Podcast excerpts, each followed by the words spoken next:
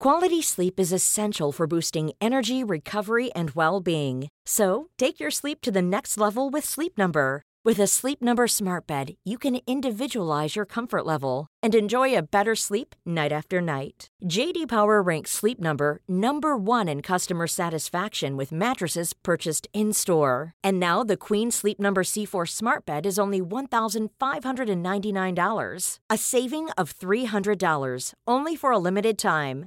For JD Power 2023 award information, visit jdpower.com/awards. Only at Sleep Number stores or sleepnumber.com. Head over to Hulu this March, where our new shows and movies will keep you streaming all month long. Catch the acclaimed movie All of Us Strangers, starring Paul Mescal and Andrew Scott. Stream the new Hulu original limited series We Were the Lucky Ones with Joey King and Logan Lerman. And don't forget about Grey's Anatomy. Every Grey's episode ever is now streaming on Hulu. So, what are you waiting for? Go stream something new on Hulu. Say hello to a new era of mental health care.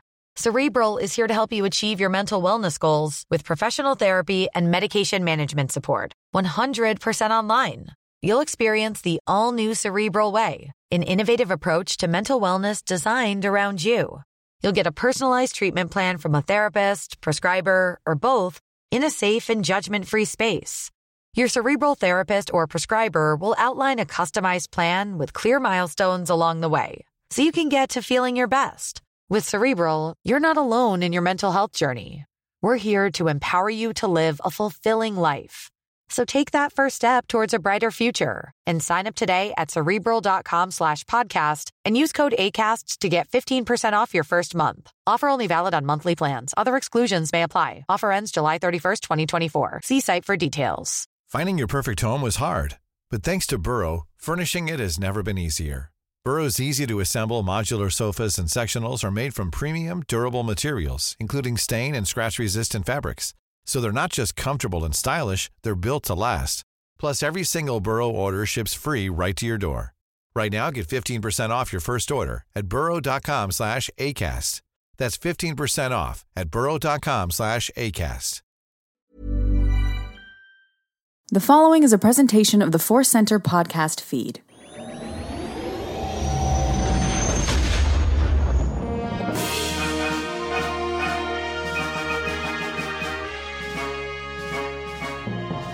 From the center of the galaxy, this is the Force Center podcast feed, and this particular episode is The Mandalorian Report. Welcome to the show. Have fun. come, come, come, one of you. Secretions. Uh, I am Joseph Scrimshaw, and the person who always makes some kind of noise after I say The Mandalorian Report is Ken Napzok. It, traditionally, it had been music, but I really love that it is now segueing into a little bit of dialogue mood sample from the show itself. Yeah, it is. I mean, I guess I could do a sound. Boo, boo, boo, boo, boo, boo. there you. There you go. The big news flash of chapter 22 of The Mandalorian is Jack Black in space. Uh, we are going to get into it all, all of the strong and complicated feelings floating out there in the galaxy.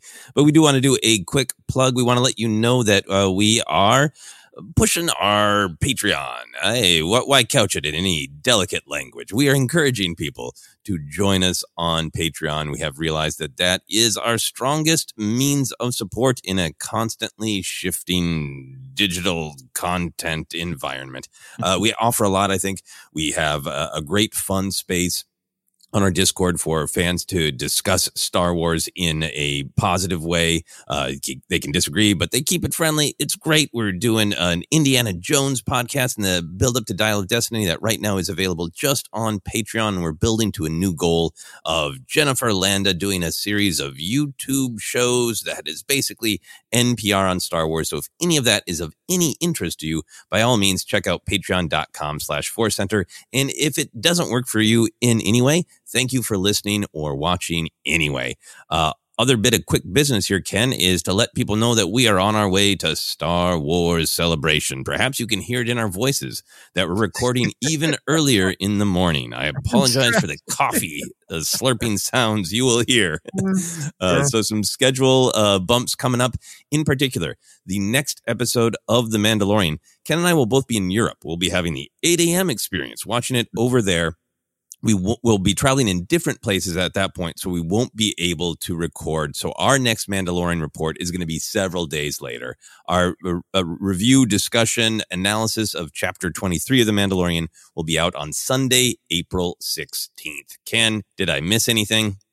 No, you did not. It's going to be fun. Uh, it's a fun stress I'm experiencing right now to get on out of here. Uh, can't wait. And I do want to highlight one thing on the Patreon page. Uh, you, we have we have that merch level, right? There's some some merch options there. Check out the level if that suits your needs and you're able to do it. Great. I got some messages from some people really excited. Uh, Brian Tiller and Paul Denuzio uh, DM'd me on Discord. They're both very. They got notifications that they're getting merch and they're mm. excited. They're some of the first to get it uh, automatic through Patreon. So excited to, to share that. So is it an upsell on my part? Yeah, I, I used to work in a movie theater. You want a large popcorn? I'll, I'll get you a large popcorn. But uh, seriously, we like Joseph said, we really appreciate the support in this changing landscape, and I was uh, it was fun to get those messages that's really great to hear about the merch because honestly, we, we re, kind of reworked everything. So if you uh, join at a specific level, you get a, a one time fun thing. So we can leave most of the rewards open to everybody. So we can really grow the community community and we're not sort of like walling things off. Yeah.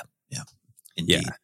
Awesome. All right, let's get into it. We are discussing chapter 22 of The Mandalorian Guns for Hire, written by Jon Favreau, directed by Bryce Dallas Howard. About 40 minutes of actual storytelling. Uh, we always like to talk about our experience of watching. Ken, did you stay up? Did you have the midnight experience? How did it dovetail with your preparation for Star Wars Celebration? What um, happened to you last night? Uh, well, I tell you, I, yeah, uh, emergency trip to the pharmacy, uh, emergency trip to Target because I wanted a new pair of jeans. You can't leave without a new pair of jeans. Uh, all the stuff, and then I decided, you know, I'm going to miss a game stream this week. I need some energy. I'm gonna, I'm gonna game stream on YouTube. So I played Fortnite. Our, our buddy Ken Plume joined me. A lot of people in the in the crowd watch him, and we did a countdown to Mando. So it might have been mm. silly of me because I might have lost some time packing but, that I could have packed. But so I, I came crashing into the couch about 11:55 to watch this episode. But I had a lot of good energy and good vibes, and and and that was a good mix. This episode we're gonna get into. I, I just found me in the right vibe. It just hit me right where I was, loopy, and and I think it uh, it helped. that is really great. Uh, I also sat down for my traditional midnight experience uh, with a whiskey and some action figure friends. Mm-hmm. Uh, I almost just set out every action figure I have of anybody who has ever appeared in The Mandalorian because I don't know what's coming next. Uh, but Grogu and Din watched with me. Uh, I was a little affected by the fact, honestly, that I that I've spent the entire day feverishly packing for celebration, prepping for celebration, uh, trying to complete uh, other life tasks for other parts of my life, and there is a, a little bit of like, hey, Star Wars, uh, I, I, you're interrupting me from Star Warsing. I'm trying to Star Wars, but now I got a Star Wars, which is a yeah. wonderful, wonderful problem to have. But I just want to be honest about it that that it mm-hmm. does, you know, uh, affect me a little bit. You know, uh, mm-hmm. so when I watched it midnight, uh, I definitely enjoyed it, but I was just sort of like uh, exhausted and overwhelmed. yeah, and then it is it is a different episode. It is a a, a, a fun, loopy, deep episode. Uh, so when I got up again to rewatch it to really kind of pour through notes, I really felt like I got on its wavelength and I enjoyed it far, far more. Uh, this morning, I guess the mm. lesson is play Fortnite before celebration to get yourself in the right mood for fun and pew pew pew. Uh, so that, that, was a little bit of my journey. Let's get into our overall reactions. Um, how did you feel about it? Did you uh, love it? Is it just on a, I like this one? Did you struggle with it? Do you fully embrace it wrapped in four Dexter Jettster arms? Where'd you go? I look, I, where, where do I go with this? I'm going to start here, Joseph. You said it was written by Jon Favreau. I'm convinced this was written by George Lucas. I think this is what George Lucas' episode seven would look like. I think this is closer to it. I think this is what he, Cloud City would have looked like if he had technology and money at the time. I really believe that. I'm about 30% joking, but I really think that the spirit of this is more George than anything we've seen in the last few years. I, I, I, I will die on that hill. Uh, I, I, and I think because of that, and this, this reminded me of a 1978 Marvel Star Wars comic. Um, and so therefore I love that. I, I really, I really got to tell you, I love it. I, I, I, don't want to be like I'm crossing my arms in a fun way and contrarian because I know I've already seen the discourse. Even in our own Discord, there's a lot of people not happy this episode. A lot of people not getting this episode. There's a lot of people we know and, and love and respect out there tweeting things. That's just not for them. And guess what? That's the right answer, right? We always say that. That's the right answer for you. Um, I there's a moment in this episode when they're when they're we got the opening, which is is you know, I was like, okay, curious. And then when they're they're heading to Plazir 15 and there's that fanfare ringtone and I thought maybe it was like a Nokia phone, like Bo Katan had a Nokia. Mm-hmm. Uh, I that to me, I'm I'm not joking. That was I went this oh this episode's this isn't what anyone this is different, and and th- this is taking me somewhere else, and I just got the vibe. This doesn't mean again I, if anyone's going to come at the eh, it's it's too weird, it's too bonkers. I, am not I'm not even here to fight or debate you on it. Um, I think that's right for you. Um, what's right for me is just I just I don't know. I, I don't know. It, it was it was it was like watching season two of the Clone Wars in live action, and I I I liked it. Sorry, I'm apologizing, but I liked it a lot. Yeah, I understand why some people wouldn't enjoy it, or why some people would even go, "I get everything that's going on, but I didn't like it as much as this episode or right. or this other Star Wars show." Um, I think um, Star Wars Star Wars contains multitudes, and to me, it's it's all about th- the hat you're wearing, right? Mm-hmm, mm-hmm. uh, uh, if you're like, I like this kind of Star Wars, and everything else is a little bit of a struggle for me, uh, so be it. Uh, but I cannot agree with you more about the way that you're describing it. Um, if you want to die on a this is a George Lucas episode hill, um, I will be up there.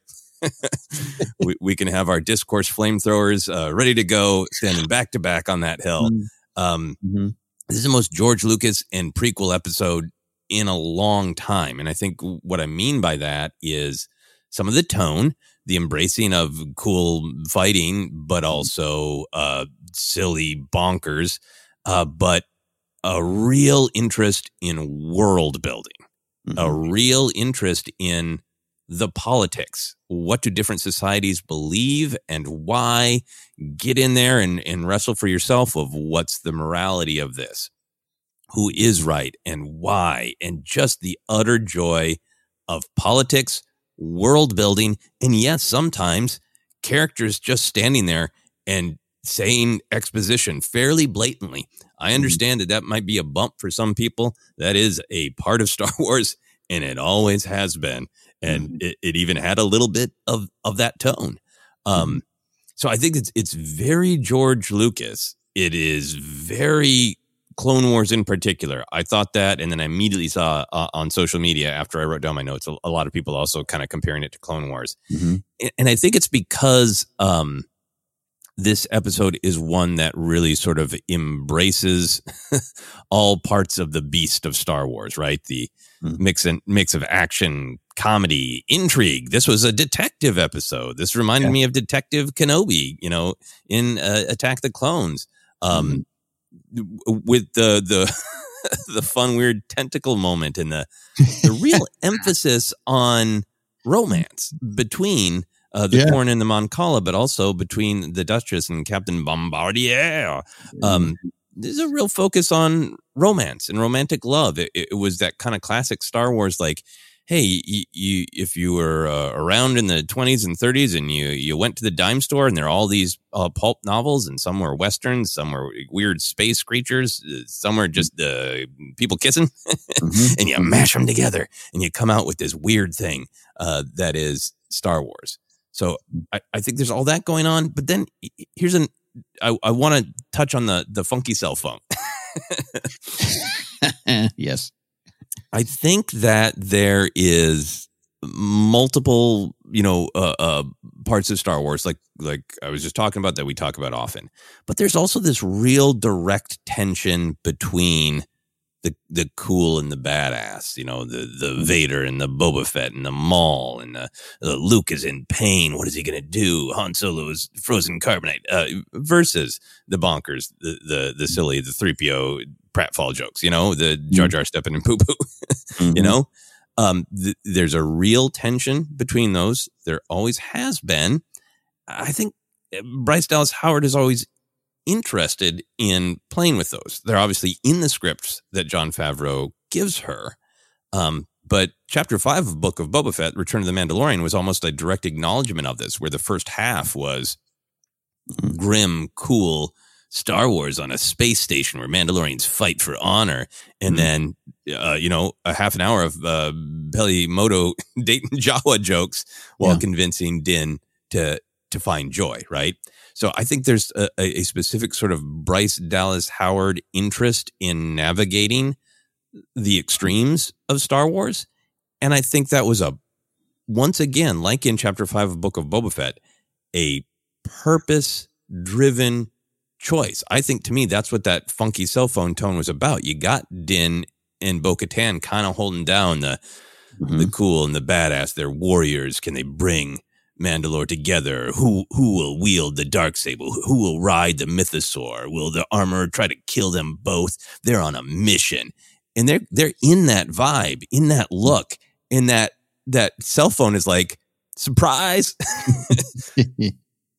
purposeful tonal shift because then they are entering a world that isn't just um silly and wacky as a side thing it's a part of the story Mm. that this is a gorgeous light-hearted paradise and they are entering it so I, I feel like if people struggle with the contrast or or if they don't like the sillier side or, or the the more bonker side of Star Wars, fair enough. But I think maybe try to engage with the episode as something that is truly talking about that divide and playing with it. Yeah. Uh, yeah. No. Uh, it pulls you in. There's this the key line. The first we hear from Captain Bombardier is "Join us. Come. It's a party." Now, there's a lot of serious things in this episode, as uh, as we find out uh, the politics of it all, what it means. But I think there's a vibe to it there. And I'll say, as much as I love this episode, I, I don't want anyone to think that means this is a top five rewatch for me. Right? Like that. That doesn't mean. it. And I think you said it earlier too. I, I've already seen some people totally get what's going on. Totally get the themes. I watch these things. I pick up on it. Just not my favorite. I, I, I still think that works, and even maybe works for me. I don't go to this kind of t- Star Wars first on a list, but I think you're right. It's a big mashup of it.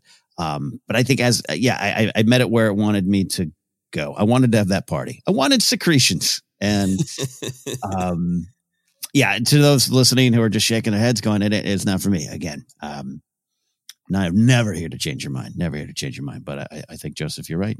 Go on this journey with this, this episode. You might see it differently. Yeah, no, I mean, I, I want to hopefully, you know, share what we experienced, uh, open some potential doors. And then if anybody wants to walk through them themselves, it's not a better room. It's just a different room. Um, yeah, So for me, there's that real tension between the, the, the dark and the cool and the, the light and the fun and the silly. But what really spoke to me when I watched it and spoke to me even more this morning and elevated it to more of a rewatch episode for me is the commitment to world building. Um, that's always been a favorite thing for me on, on Star Wars rewatches. Just watching those little moments where there's some kind of different technology, or the droid does this in a different way, or you see, like I remember one of the times watching Phantom Menace and noting noticing that um, there were little houses built into the the into Beggar's Canyon. And like, Mm, who mhm, lives mhm. there? What's all that about? Like those little details are always fun for me. But I think another way into enjoying this episode, if you want to enjoy it more, is though all those details of world building and cultural perspective are not only not only is the episode rich with them, um, everything from the the tank chair to droid rights to droid bars to government structures to uh, Ugnaught haircuts, uh, it, it is rich with details. But the details of the culture are also the point. We talked a lot about the Bad Batch partially being a tour of the galaxy just as the Empire brings the the crushing boot of tyranny down. Hmm. The Mandalorian is really morphing into a show that is a tour of the galaxy in the early days of the New Republic. How are different cultures changing and adapting? Mhm. That's what this episode is about in a large way. And to me, if you if you sat down and said, I'm not watching this to see how far Din's story progresses, and I think it progresses. I'm not necessarily watching this for super cool action. I'm watching this with the one question in my mind of how do different cultures change and adapt? What are the best structures of society? Mhm. if you watch it with that question on your mind, I think the episode has a lot to offer. And I certainly understand if, if somebody's like, that sounds like homework and I don't want to watch it that way. Yeah. That's where I found a ton of joy and surprise and fun and rewatchability in the episode myself. Yeah. Yeah. Right there with you on that. Some big themes to talk about. Um, but uh, yeah, uh, uh, from and, and, and there's some castings in here that I know some people have already seen. Eh, it takes me out, takes me out. That that might might just come down to taste. Uh, I, I'm a long time Jack Black fan, so I just was thrilled by it. I am familiar with Lizzo, uh, but just having her there, her character, I thought was just the, the design of her outfits, everything about it was so Star Wars, and and uh, just love seeing her. And I think she, she represented you know, the Grogu of it all. It was all there. And you know, Christopher, I, Christopher Lloyd, man, he, he's a legend from from Taxi on for me. Like, um, uh, you know, it was fun to see it, but I but I think you know I heard, I've seen that too. Ah, some of the stuff took me out. Again, uh, taste thing, totally get it because there's been other times I've experienced that. Um, I get it, you know, I get it. But let's let's let's meet these characters at this party and find out. Yeah, no, I, I really agree with that, and and I think I, I I'm like somewhere in between. You know, mm-hmm. of mm-hmm. you know what I think would would help me is if they said their space Star Wars character names immediately, so I didn't have to spend half the episode going, ah, Space Lizzo has a good point. And I, I think I agree with Space uh, Captain Jack Black, you know? Yeah. Uh, they do yeah. say their names relatively quickly, but like for me, that was a, like, it, it, helps me sink into the character if I don't have to think of them as Space Lizzo and Space Jack Black. Yeah, yeah. No, it's funny. Even my notes, it wasn't until this morning uh, where I was like, oh, oh, oh she's saying Captain Bombardier because I had turned on the subtitles finally. It's like, all right, I, I, will, I will erase Jack Black from my notes. yep. Yep. Uh, I did the same thing, the exact same journey. Uh, final big picture thought, and, and I think we'll, we'll uh, get into it as we discuss the, the big ideas. I also just don't feel like this episode is like a, you know, why did we pit stop here? The only thing that really moves the, the story forward is the Mandalorian conflict at the end uh, with the dark saber. I understand again from like a just a nuts and bolts plot perspective. Yep, that's what happens to move the move the big picture story forward. But I think this uh, show and this season in particular uh, keeps dealing in moving th- things forward on a thematic level, and I think. Din and Bo taking a tour of all of these different cultures and societies struggling to work together and be understood by one another continues to raise this big question of what will the Mandalorian culture be? And in particular, if they get to be at peace, what the hell kind of culture is that for Mandalorians if they don't have anyone to fight? I feel the, que- the, the episode raising that question by them seeing all these other perspectives. Uh, absolutely. I think that uh, it's a great way to segue into some of the big stakes and themes. Yeah, let's do it. So for you, how did you break it down? What uh, what big uh, ideas were at play in this episode for you? I, I want to start actually kind of where you picked off because I, I, I, picked up um, or left off. I will pick up. And um, are we on that flight yet? Um, here's I, I, I think I've, I've seen two. We've discussed this, even we you and I've discussed this. There's some clip outs and uh, Q and A stuff and uh, uh, Q and A episode last week of what is season three of The Mandalorian about, and I really, really believe it's pretty focused. I, I, really do. I would, I would fight back against a little bit of the, of, of the it's an unfocused season. It, it, it's about reestablishing Mandalore and not just the planet, a building, a house, culture and cultures, and the ongoing debate of who is a Mandalorian, what is a Mandalorian. He doesn't even have Mandalorian blood. No, he took the vow. That's that's what we do all that stuff is constantly at play. And this was an episode again. This might be something you got, and maybe you didn't need it, and you wanted, or you wanted it told in a different way. I, I could totally see that.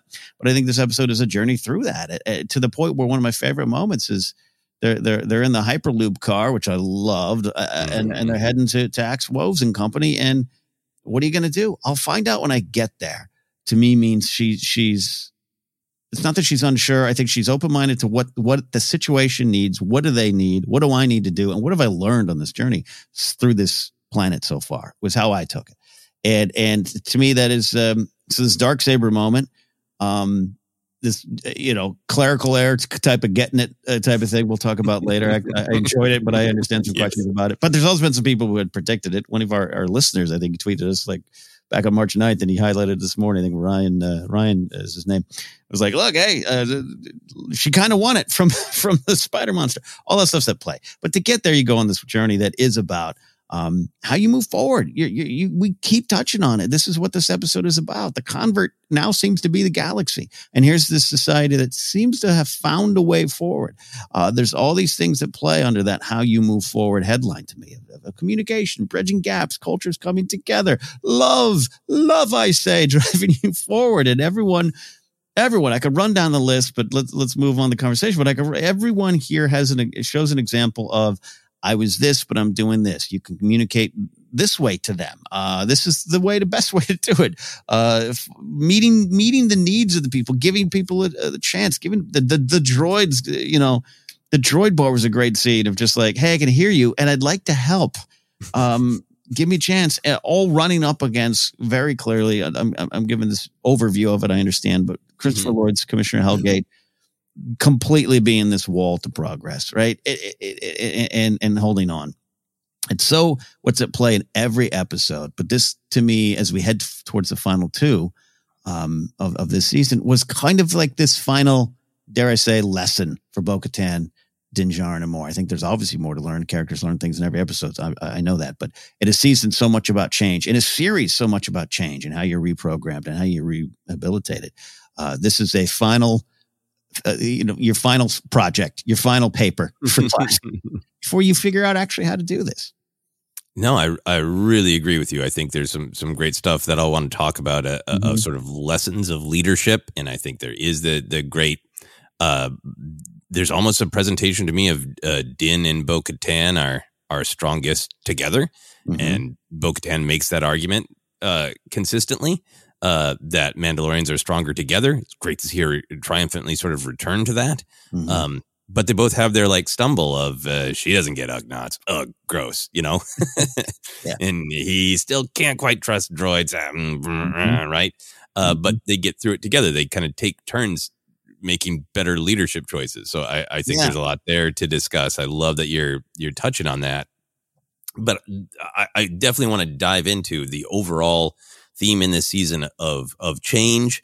Who wants change? What kind of change is being made? Uh, I think it's really great that you described it as uh, blocking progress. Mm-hmm. I thought this whole season we've really got different uh, visions of change of who wants it, who's holding it back, uh, who who tries to change and falls back into their old ways. This episode, I felt like there was a, a real highlight on change, particularly in the shadow of trauma w- which is the kind of change that is happening. Um, mm-hmm. This episode was yet another society trying to find a way forward in more fear of individuals and cultures slipping back into the old ways. And it was in the shadow of the trauma of the Galactic Civil War. But, you know, not just a fun canon mention, it's really important that it is still bearing the scar of the Clone Wars in the grand scheme of things, right? Uh, a republic that's basically been at peace. Hey, some bumps mm-hmm. for a thousand years. And then this galaxy wide clone war. And there's no chance to heal or discuss the trauma from that because you're immediately thrust into a tyranny and then another revolution, right? Mm-hmm. And so they're coming out of decades of trauma, you know, kind of the, the whole galaxy sort of uh, poking their head out of a bunker going, can we even try to have mm-hmm. good things? And how do we define good things? I thought um, Duchess Lizzo's uh, line uh, about her husband. Sure, he's made some mistakes in the past, but who among us has not? Is there no room for a little bit of forgiveness in a galaxy so vast? Mm. I thought that was a, a, key statement to this season of Mandalorian, this episode uh, in particular. Um, mm-hmm. That idea of it's a very Star Wars idea of like it goes goes to Luke saying, "Hey, maybe there's a possibility that uh, that uh, Anakin is still in there, and mm-hmm. maybe my my true father will make a better choice." Right? Mm-hmm. It, this idea of can you be strong enough? Can you be brave enough to try to trust to mm-hmm. to deal with the fear of of trying that? And I think there's a, a, a lot of that going on in this episode. Um, I, I want to get into uh, uh, not not Christopher, not Space Christopher Lloyd. He has a name, and it's Commissioner Helgait. A damn cool name. Want to get into a little bit of Commissioner Helgait, but I also want to pause and give you the talking hammer yeah. back to see if you have any any general thoughts. We now officially need the Force Center hammer. Maybe that'll be some uh, uh, uh merch we can sell later on, um, or just have uh, pass virtually. I no. One of the things I love that you said is if this isn't just a season of like, hey, y'all want to change? Cool, we want to change. Stuff has happened. Things have happened and I can pull that out and attach it to uh, not only my own life, but I think us of I don't know the last three four years. Things have happened. We've been afraid at the seams. Uh, you looking here at the United States of America, the rest of the world tells some stuff too. We we all have it, and and and and there's still things in our in our collective past that we're trying to get through or try to understand better and trying to find the best way forward. And yes, some people have some strong opinions on how to do that, and and you could have those real world debates, or you could just you know do a, a, a dart to the chest and say politics like Bo-Katan. That could move you forward real fast too, which is a moment I absolutely love.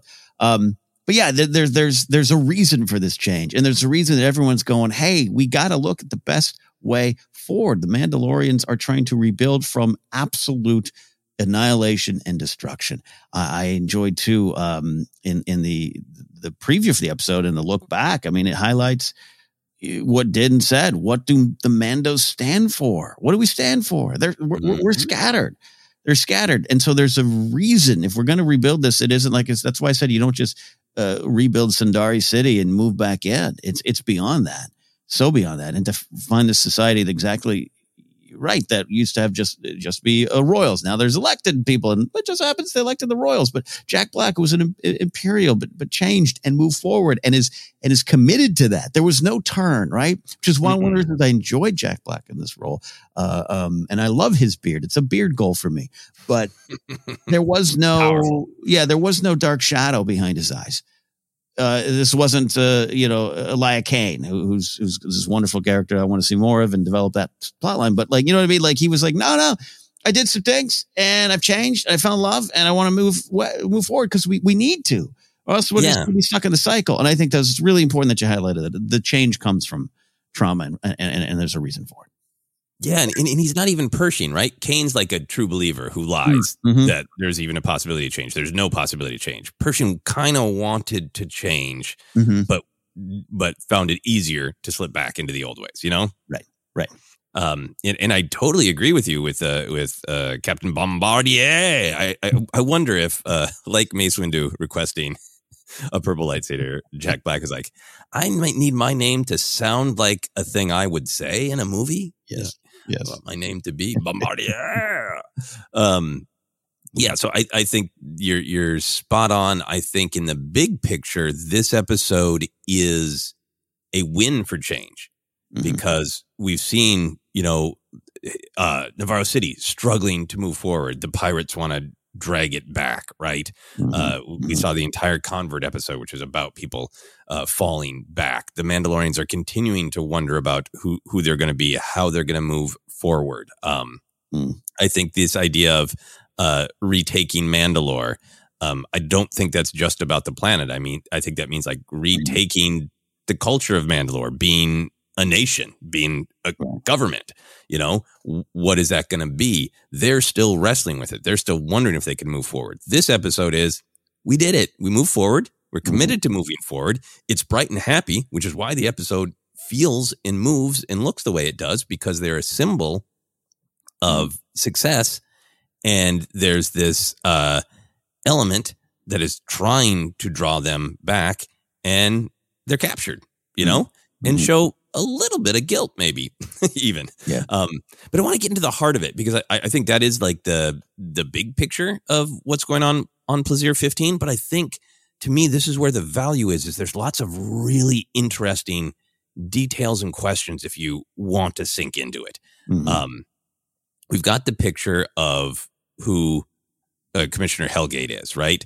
Uh, some of it's quite straightforward. Mm-hmm. The droids were originally made, their original programming is violence. So he's going to drag them back to it, right? Yeah. Um, he's going to drag us back to the Clone Wars. uh, he does not want to move in the future. He seems to think that uh, w- whatever is wrong with the society, in his view, is the fault of this uh, imperial presence of uh, a bombardier who seems to be just duly elected, following rules, having a great time, throwing parties. I'm sure he's got some sort of instrument, uh, and it's it's only by the luck uh, of a problem at the dinner party that he was not on the table playing a, a space lute. Um, seems like a good. Maybe we'll see him rock out with the Yeah. the Ren Fair band in uh, the courtyard of Nevarro. Uh, but I, I think Commissioner Helgait is is not just this. Not he doesn't just want to block progress, right? He wants to drag hmm society back. He wants to keep the droids what they are. They're not friends. They don't have their own society. They're tools of violence controlled by himself.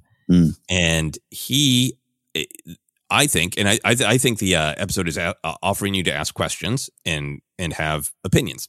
And my opinion is he is a picture of somebody who is causing the malady he's accusing society of hmm saying this society is broken, this new way of doing things isn't working.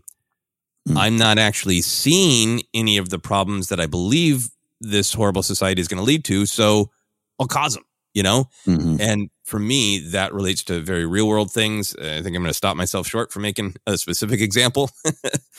uh, but when you're told that, hey, there's this threat to our society that you should fear, and then it's not really manifesting. So then you try to Mhm. get people to believe it's there, e- either through fakery or cause it yourself, and then go look, look what look what the bad people have been telling you to be afraid of did. You know, Yeah. Um, so I think there's a lot of uh, a lot to to dig into his uh, perception of what is wrong with society. Yeah. Is he at all correct uh, that the reliance on droids is infantilizing the culture, Right. or is he just Yeah. afraid of that and making it happen? Yeah, no, yeah, I, I love that point of of uh, that's kind of what there in that first scene. I was wondering, okay, what what, what did they try to say about him? You know, um, I, I didn't trust him immediately, oh, not because I've uh, watched Back to the Future, but because I watched Roger Rabbit. I didn't trust him. um, but yeah, no, I love what you say. To to just you know direct in terms of Star Wars, these droids are dangerous. Look at what they're doing, but you're doing it. My point exactly. Like he's just like, oh yeah, okay, I got it, I got it, and and and I love you. Dragging back is a great way, um, and that there's no reason. And, and the question you're asking about it is, all right, is is that what is um, is that is what's happening to the society? If I don't know, if you remove the droids, maybe those those artists in your community uh, would empty the trash. Who knows? Have you asked anybody? Or are you just sitting in this room, disconnected from it all, stewing in your own fear? Yeah, exactly. And, and I think for me, and again, this is an opinion, and I think that that's this is what's fun to engage with it, uh, inform opinions. His brief political speech is is fun in a canon way because he's a separatist, and the the, Yeah. the hey, separatist is a pejorative term. the the name check of Count Dooku being a visionary is great, but for me, what it means is this is a person who now for decades has known what they're against. Mhm. They're against the Republic. They're against the Empire. Now they're against the new Republic. Uh, Helgait is a person who has an idea of an idealized society that exists in theory that Dooku spoke of, and in my opinion, as a Sith Lord, spoke of with utter manipulation, right? Mm. Um, Mm. he may, maybe at one point Dooku had a vision of a grand society. We know that he did, you know, in the Tales of the Jedi episodes. It's great that he does pick out actual dysfunction within the Jedi and within the Republic. It's not like he didn't have legitimate concerns, but whatever government structure he was selling to people to enjoy the enjoy uh, uh, to join the Confederacy of Independent Systems, it's never been torture tested. It's Mhm. never been real.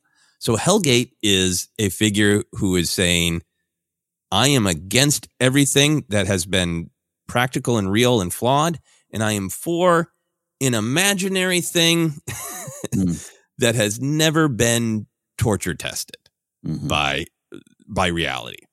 Mm. And we as the audience know at least some part of it is a horrific manipulation because I do not believe that if everything went the way Dooku wanted it and the Clone Wars were won, he somehow killed Sidious, usurped power. He's still a Sith Lord. He wouldn't have just been like, and I had to do some bad things, but now here's my beautiful, perfect society. He would have been a tyrant. His name is Darth Tyrannus. Yes. You know?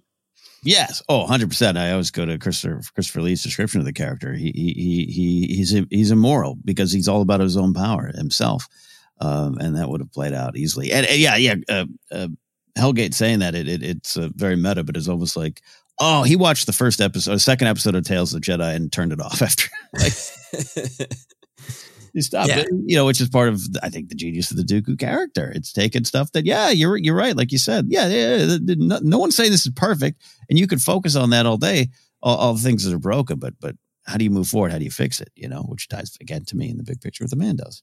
Yeah, yeah. So I, I'm really fascinated by Helgait and his Mhm. perspective, but I'm also really fascinated by Plazir 15. Uh, this is the part where it gets really George Lucas because it gets into i i i crunchy ideas of uh, how should you organize a society, what works, what doesn't.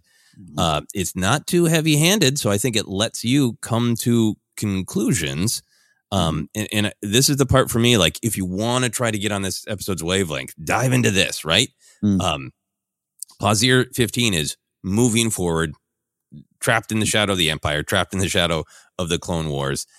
It- there's this picture to me where Plazir 15 has uh, many thoughtful, well intentioned rules, uh, but they risk being caught in bureaucratic red tape, right? They risk being dysfunctional um, and, unable to address problems. They have this sort of paradise society. They have a direct democracy, which means the people just vote, right? Mhm. Um, and they also have the rules of the New Republic that they have to abide by that causes them to disarm. So you can watch the episode and go, "Oh, th- this is this is a paradise that's that's not working because they don't have a standing military. They can't even have blasters, so they got to do this, right?" So Mhm. so you could look at it as like, "Oh, it's being critiqued, right?" But then you realize i- i- the the more that it's discussed, um, they talk about how um, they've held direct democratic elections for the first time in our history. It is direct democracy. It's a pluralistic society, which means everybody's culture is welcome, and they're trying to figure out how everybody can accommodate one another's cultures and live together. Uh, they say that without a standing military, um, all of our resources go to growth and the people. So all that Mm. silly stuff, uh, uh, all the the, you know, the um, really nice clean streets, uh, the mass transit system that works really well, Perfection.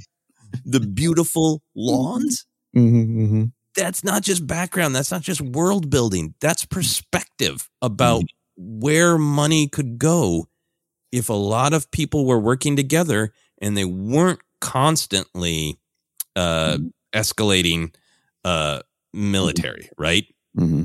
Mm-hmm. uh, we hear that the that the people there spend their days engaging in recreation, the arts, participating in direct democracy. That is a MF and George Lucas line. They have Yes. the time and the energy and the encouragement to go. This is the issue on the table, and because you're not being ground down to dirt from working 16 hours a day for Yeah. horrible wages, you actually have the mental and emotional space to sit around and go, what do I think about this thing that's up for a vote? I Mhm. do have time to research it. I do have time to discuss mm-hmm. it.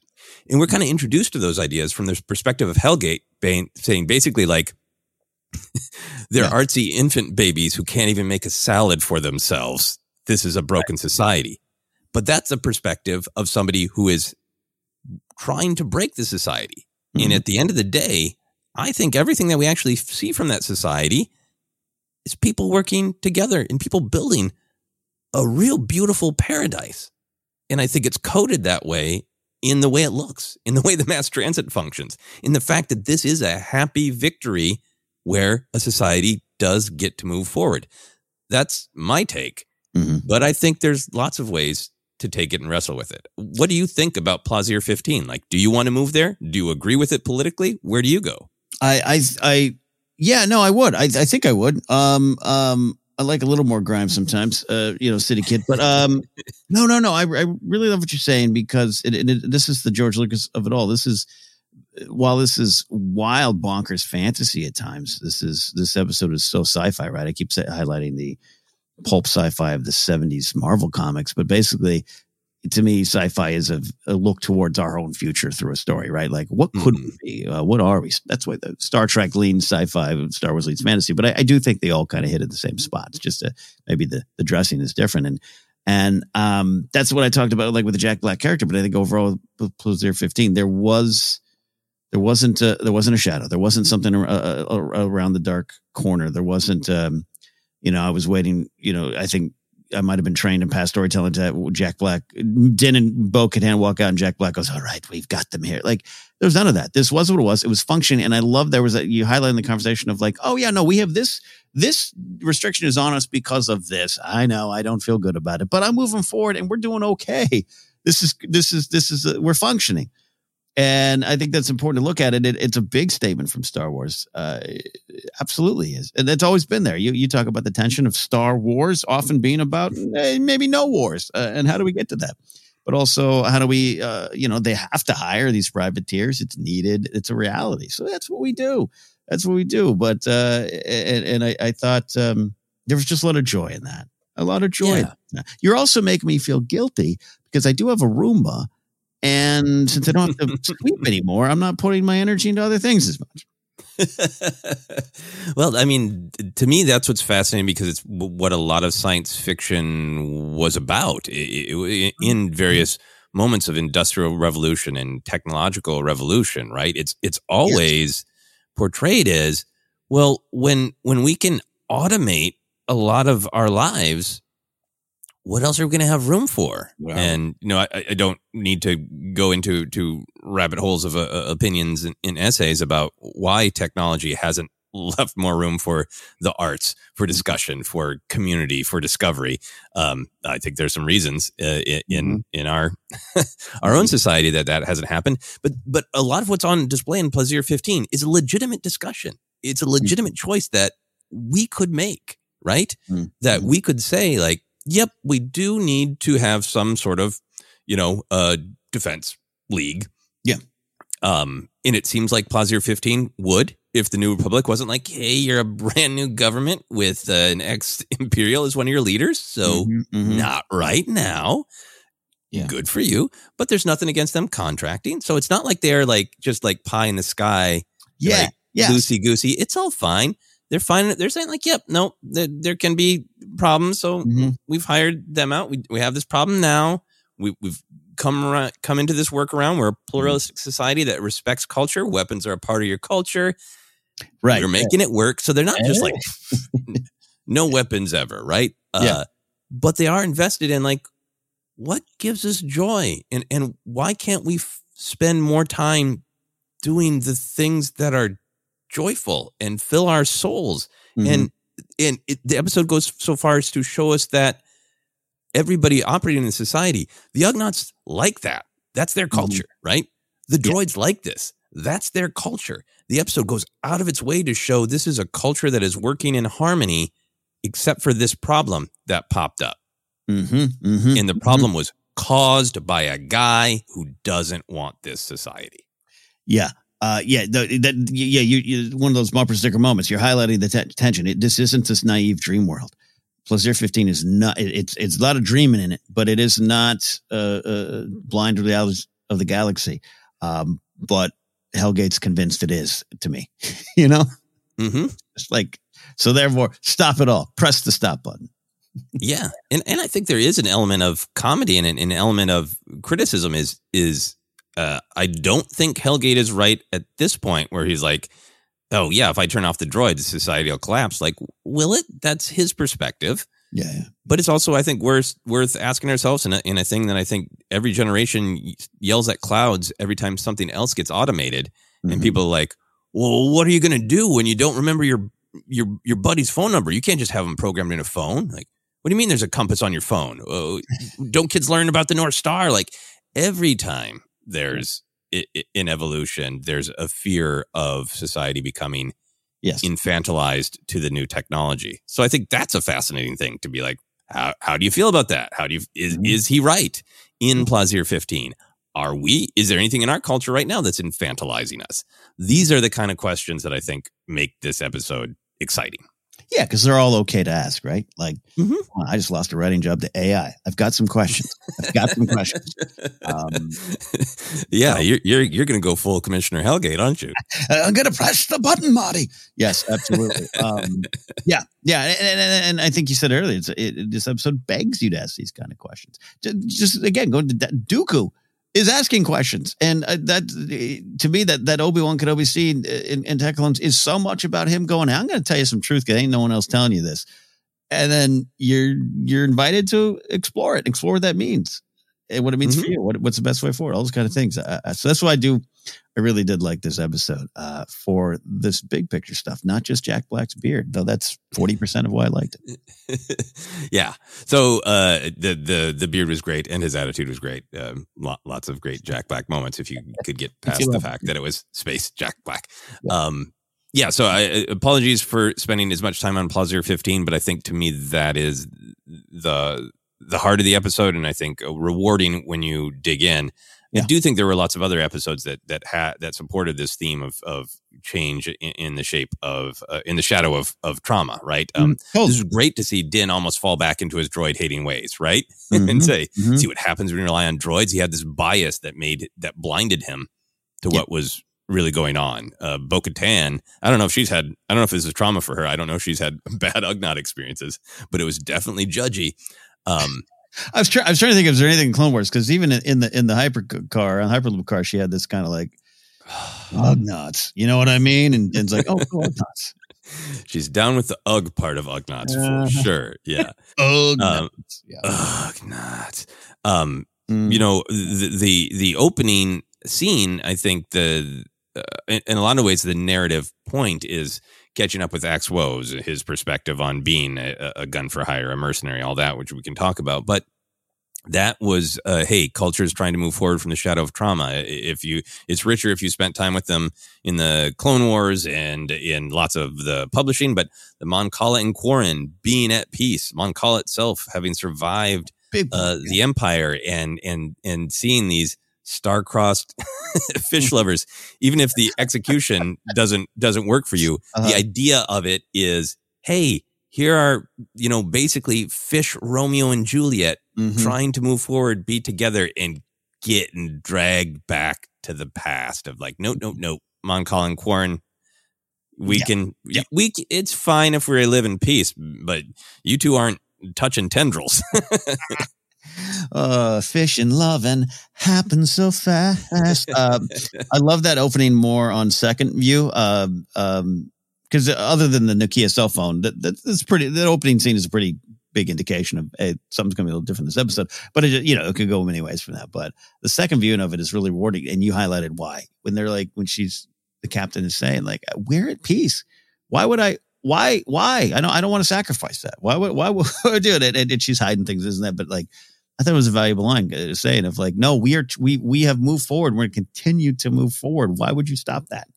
Yeah, no, absolutely, absolutely. And and uh, one other thing I want to highlight on this theme is the um, that the future of Mandalore is very much on the table. It is a part of this. It's an easy line to ignore. Uh, but you know, mm-hmm. this was an episode of The Mandalorian where where we went back to a little bit of a "I'll do this for you if you do this for me," which is, mm-hmm. uh, I think a lot of times how how you know people in culture can work together like how can we help one another that that yeah. will build a bond between us if if you know if it isn't just totally mercenary but more like uh let's mm. help each other din and bo-katan are helping with the track down the droid problem uh but what is specifically offered to them is is this line in fact, Plazir 15 would formally recognize Mandalore as a sovereign system and petition the New Republic to recognize it mm-hmm. as mm-hmm. such. That's an important line to me. And and Bo Katan yeah. looks at Din and Din even kind of has a little nod, like, yeah, that would help. And like, eh, it's pretty, pretty political for, yeah. for old Din Djarin.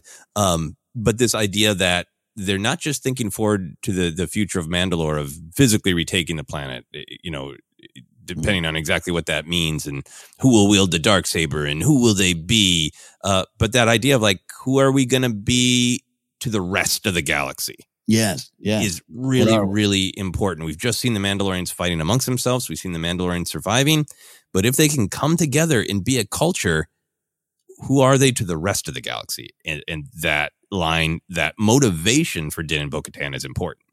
Yeah, I, I really, like I said, I really do believe the season does have this through line, this focus. Sometimes maybe it's a, it seems a little blurry or definitely a little loud, like this episode. But I, I, I had put that note down of of uh, not just a fun little detail, but great. So we all get together. We have the Mandalorian campfire of friendship. Now what? It's important. It's, it, it, this is absolutely part of it. Yeah. Yeah. Now what? I mean, and I think the episode does get us much closer to that. Um, I, I want to talk about leadership. I also want to talk about some of the great moments of uh, of the cultures and, and what we learned about them. Love Is there uh, uh, other ideas that you wanted to discuss? No, no. Out of that comes probably a lot of my ideas. Uh, I'm I was just uh, energized by a lot of the uh, examples along the way of, of the differences. So that does go into what you're talking about, going through the cultures.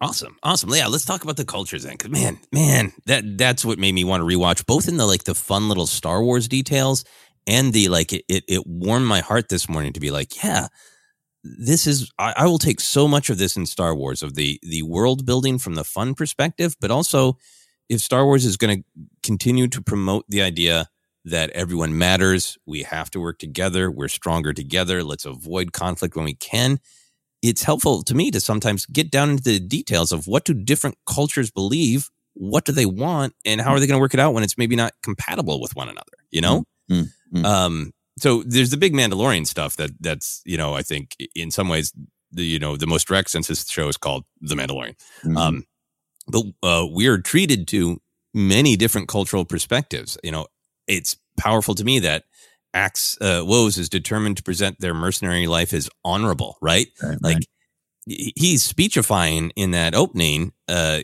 to tell them the the Mon Cala uh, or the Quarren captain what's going on, but it's almost like he wants to hear it and he wants his people to hear it that he's all about honor. And Koska Reeves' line is a little bit of an eye roll, right? When the when the prince says, "I thought Mandalorians were honorable," and Koska Reeves is like, "We are, kid. All it takes is a few credits." So it seems like Koska is kind of mm, chafing, rolling her eyes at. Uh, Hmm. we're we're we're oh we're not mercenaries. I guess we're privateers. uh, and Axe Woves is is really trying to pump it up about like yeah we're we're loyal. You know if you pay us we're gonna do what we're gonna do. And he's it's, he's trying to make the idea of of being a mercenary honorable. Did you Yeah. feel that? And what did you think about that? Yeah, no, there's a weird tension, not just uh, with him and and and Koska, but even just obviously with obviously with him and Bo, there's some tension. But th- there was that line of that's kind of why he left, as Bo wanted to take over a rule, and and and and he left. it. I didn't take it immediately as um as uh, especially when he left that he had a problem with her leading. That maybe how maybe how she saw it. I don't know. That- that- that's where I kind of went with it there too. And so yeah, there's I think he's trying to form what that means. He likes the role of leadership. He says that as much. Of course, you get to sit there and sip coffee while everyone throws balls in the park around you. Uh, but uh, yeah, I, I think he, he's exploring that as well. Yeah, and, I think that the conflict at the end, we we got so much uh, perspective, and what I took from from Axe is like, uh, you know, I don't know where he was. Uh, he wasn't on the mission uh, where they captured Mhm. Moff Gideon, right? But it seems like he got the report of like, so this cultist freak Din Djarin Mm-hmm. got the dark saber, and Bo-Katan, you didn't even try to kick his ass. You didn't Yeah. even try to take it from him. You're no leader.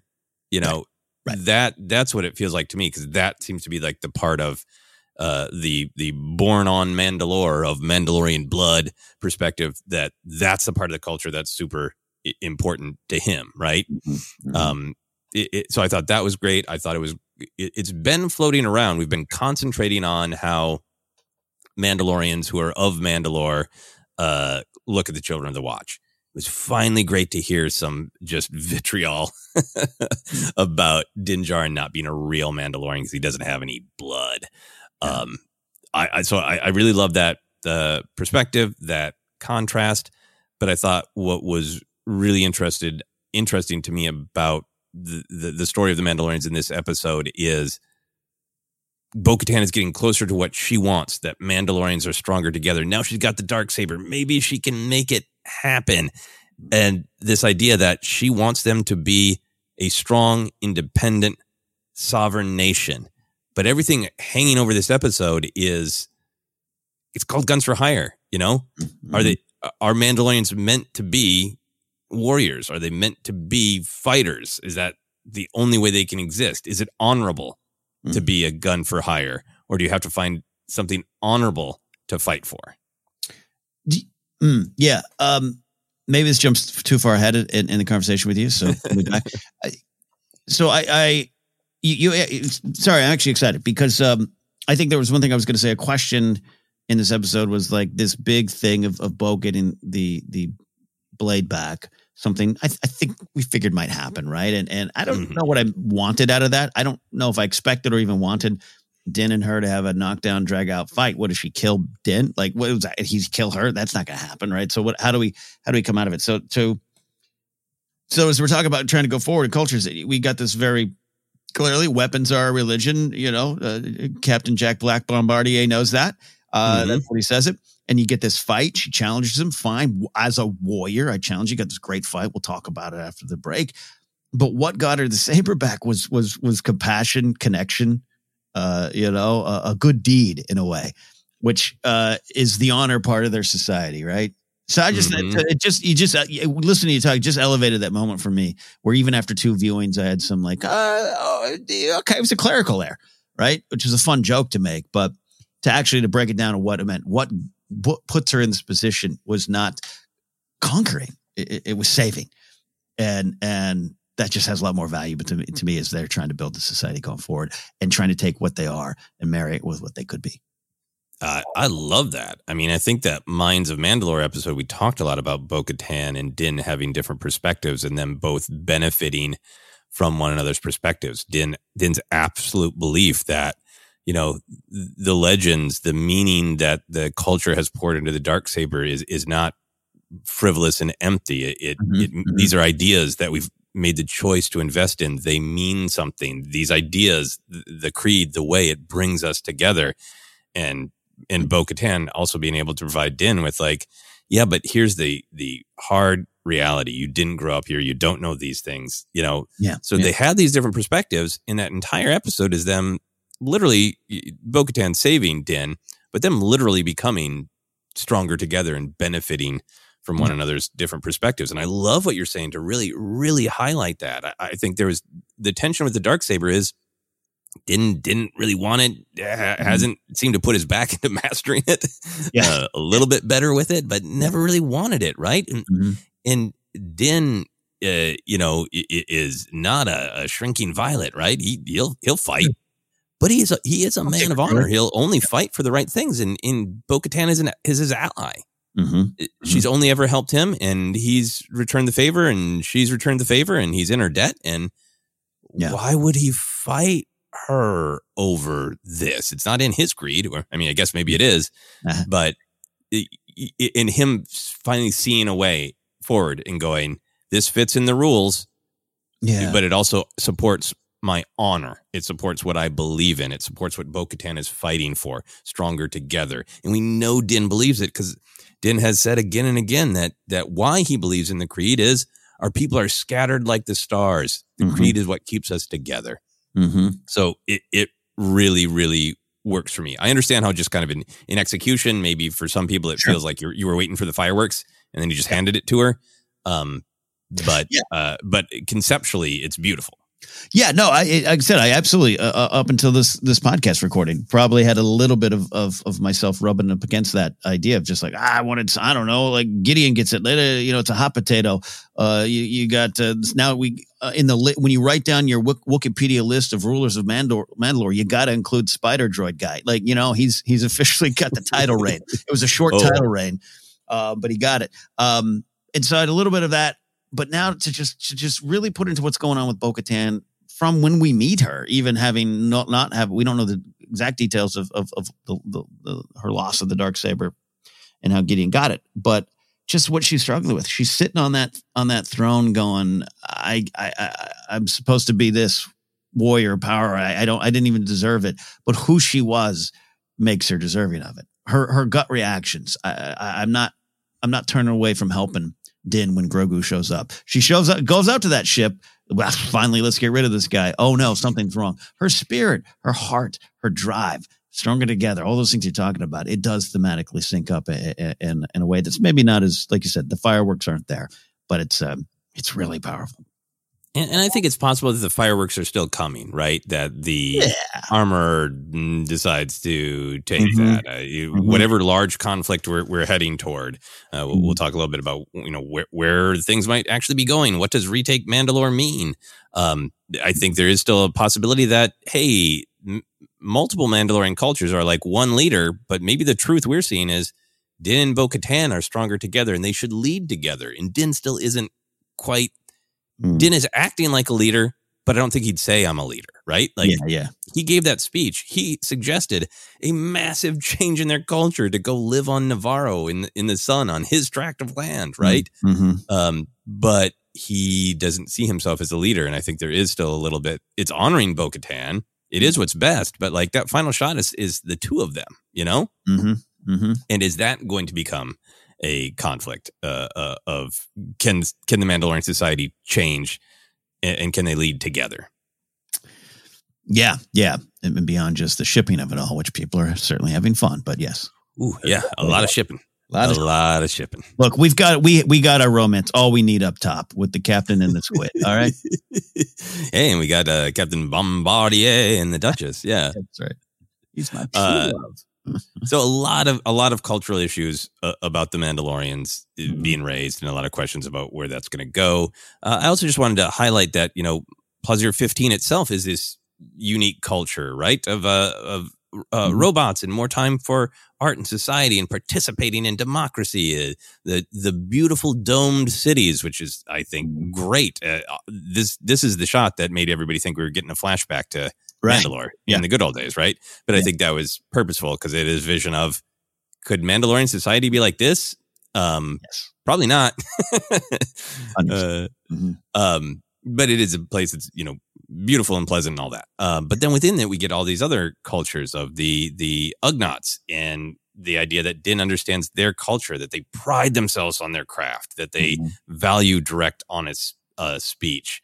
Uh, I think in in we get that from the Quarren too. Like this is the other thing where, where I keep saying like the details uh, are exciting me. Mm-hmm.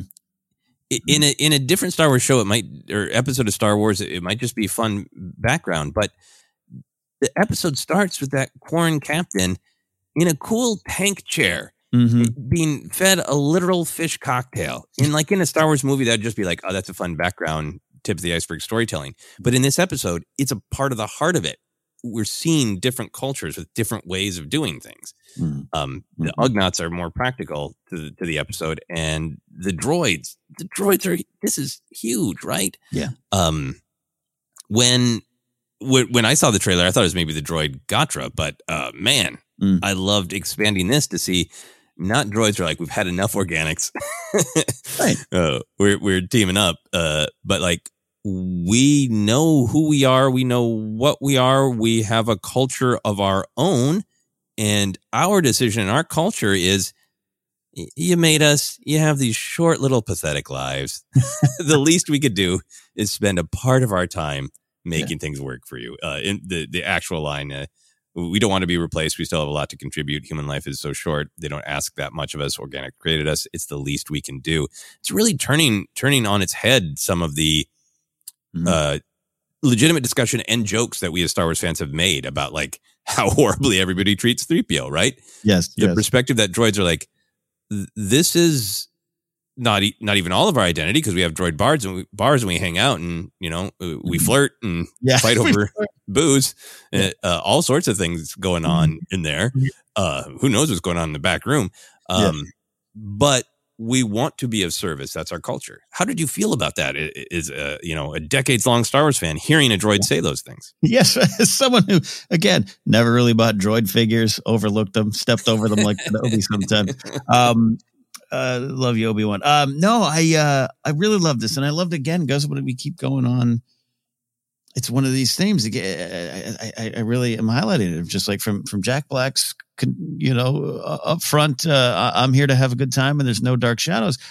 Ugnaughts, you know, this investigation did not un- uncover anything them with them and the droids, and I was really kind of oddly moved about the droid bartender being like, number one, I, I hear you, which is funny, but two, like, we want to help. We want to move forward and work together too like like give us that chance. Uh, you know, Din's coming in with a lot of droid baggage. Totally understand, maybe, mm-hmm. but got to leave it at the door. It's the best way if you can, and and and for Bo to have that moment of you know, yes, it could be, but it, we don't know that they have anything to do with it, or that this particular bartender's the one serving him the the nepenthe with the reprogramming stuff uh, for bad stuff. You know, and so I, I actually was kind of moved by it of just like, no, no, no exactly all, all the quotes you just said, but just, you know, we, we're here. We're here with you. We got our droid bar. We're not sure why you're here. Um, we don't serve your kind, but, um, we want to move forward together. So please give us that chance to keep doing that. Yeah.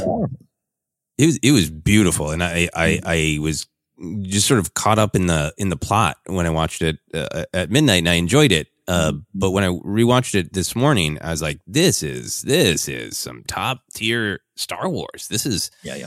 Adding deeply to the canon uh, uh, uh and the story and the morality of droids." Uh, and I did love that it starts with this tension, and, and it really felt uh, um, like it was a direct discussion with the original cantina scene where like everybody turns at 3PO and R2 like what the hell are they doing here get them out of here right, right. Uh, and the droids all just looking at the organics like what what what's gonna happen here I, I, also uh, i also think the um the droids also support this theme of the season theme of this episode of change in the face of trauma questioning the new republic that the new republic has good intentions but mm-hmm. maybe they are overreacting at some points when mm-hmm. the, the droid says the New Republic uh, uh, would send the, all the, all the, all of us droids to scrap, but here in Plazir, uh, they're given a second chance, mm.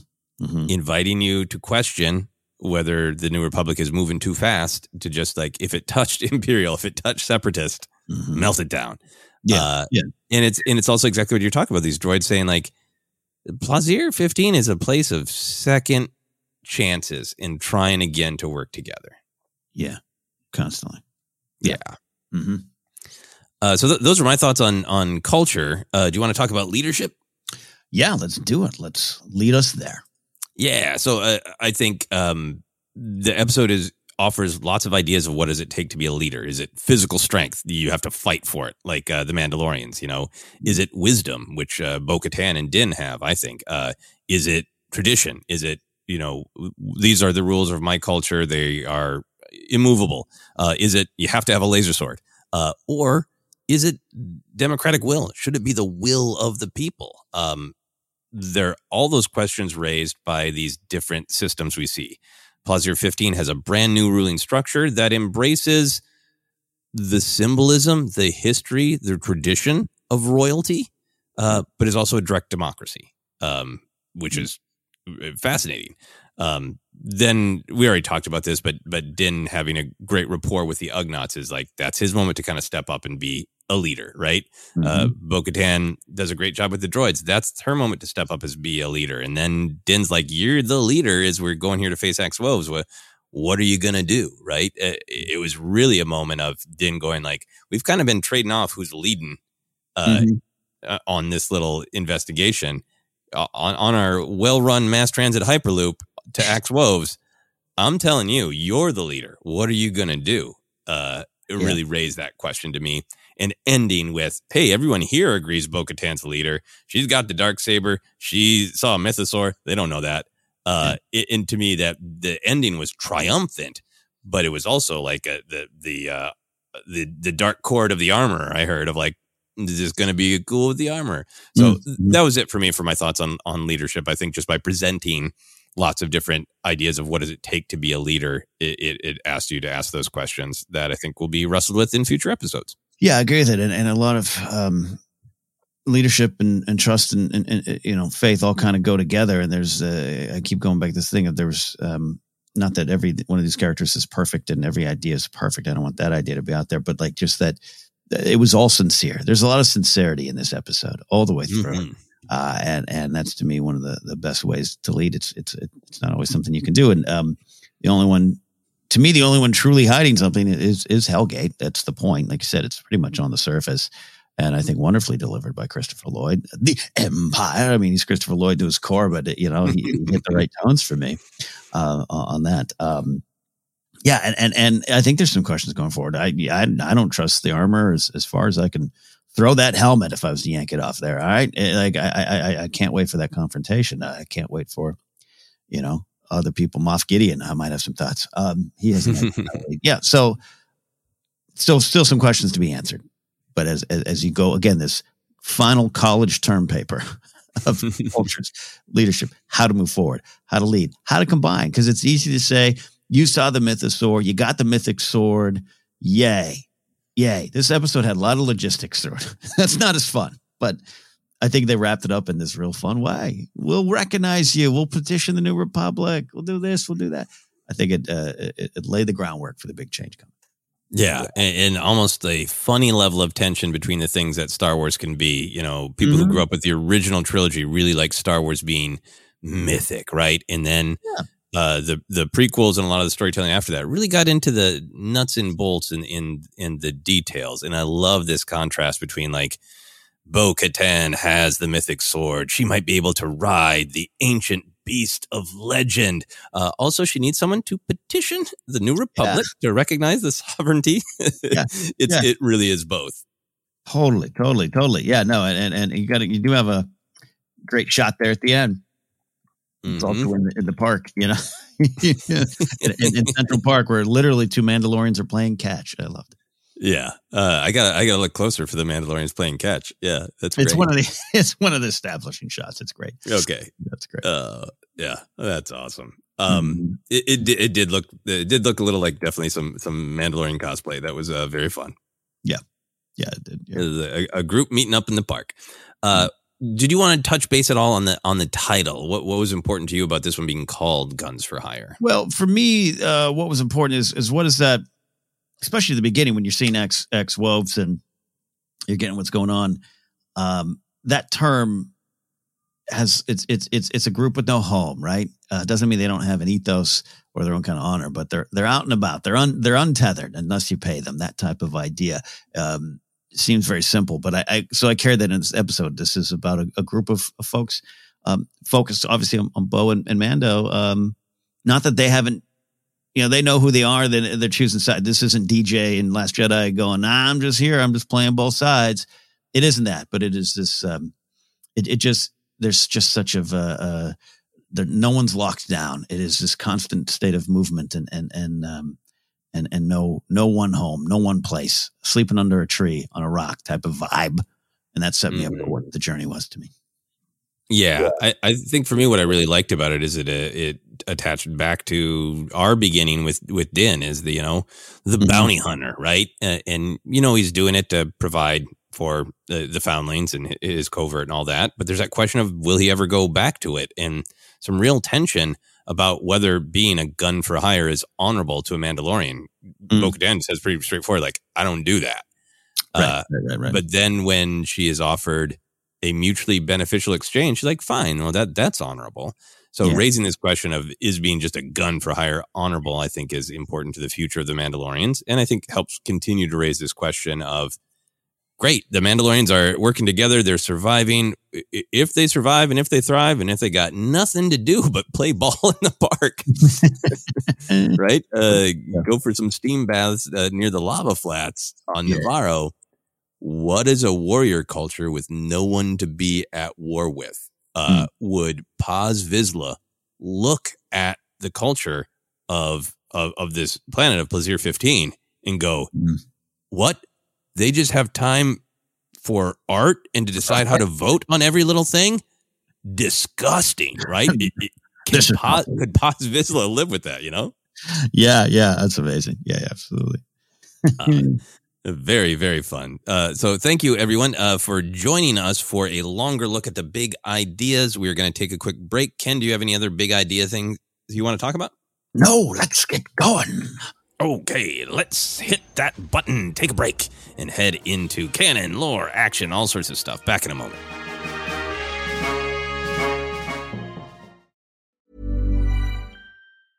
As a person with a very deep voice, I'm hired all the time for advertising campaigns. But a deep voice doesn't sell B2B, and advertising on the wrong platform doesn't sell B2B either. That's why, if you're a B2B marketer, you should use LinkedIn ads. LinkedIn has the targeting capabilities to help you reach the world's largest professional audience. That's right, over 70 million decision makers all in one place. All the big wigs, then medium wigs, also small wigs who are on the path to becoming big wigs. Okay, that's enough about wigs. LinkedIn ads allows you to focus on getting your B2B message to the right people. So, does that mean you should use ads on LinkedIn instead of hiring me, the man with the deepest voice in the world? Yes. Yes, it does. Get started today and see why LinkedIn is the place to be to be. We'll even give you a $100 credit on your next campaign. Go to linkedin.com slash results to claim your credit. That's linkedin.com slash results. Terms and conditions apply. Quality sleep is essential for boosting energy, recovery, and well being. So, take your sleep to the next level with Sleep Number. With a Sleep Number smart bed, you can individualize your comfort level and enjoy a better sleep night after night. JD Power ranks Sleep Number number 1 in customer satisfaction with mattresses purchased in-store. And now the Queen Sleep Number C4 smart bed is only $1,599, a saving of $300, only for a limited time. For JD Power 2023 award information, visit jdpower.com/awards. Only at Sleep Number stores or sleepnumber.com. Finding your perfect home was hard, but thanks to Burrow, furnishing it has never been easier. Burrow's easy to assemble modular sofas and sectionals are made from premium, durable materials, including stain and scratch resistant fabrics. So they're not just comfortable and stylish, they're built to last. Plus, every single Burrow order ships free right to your door. Right now, get 15% off your first order at burrow.com slash ACAST. That's 15% off at burrow.com slash ACAST.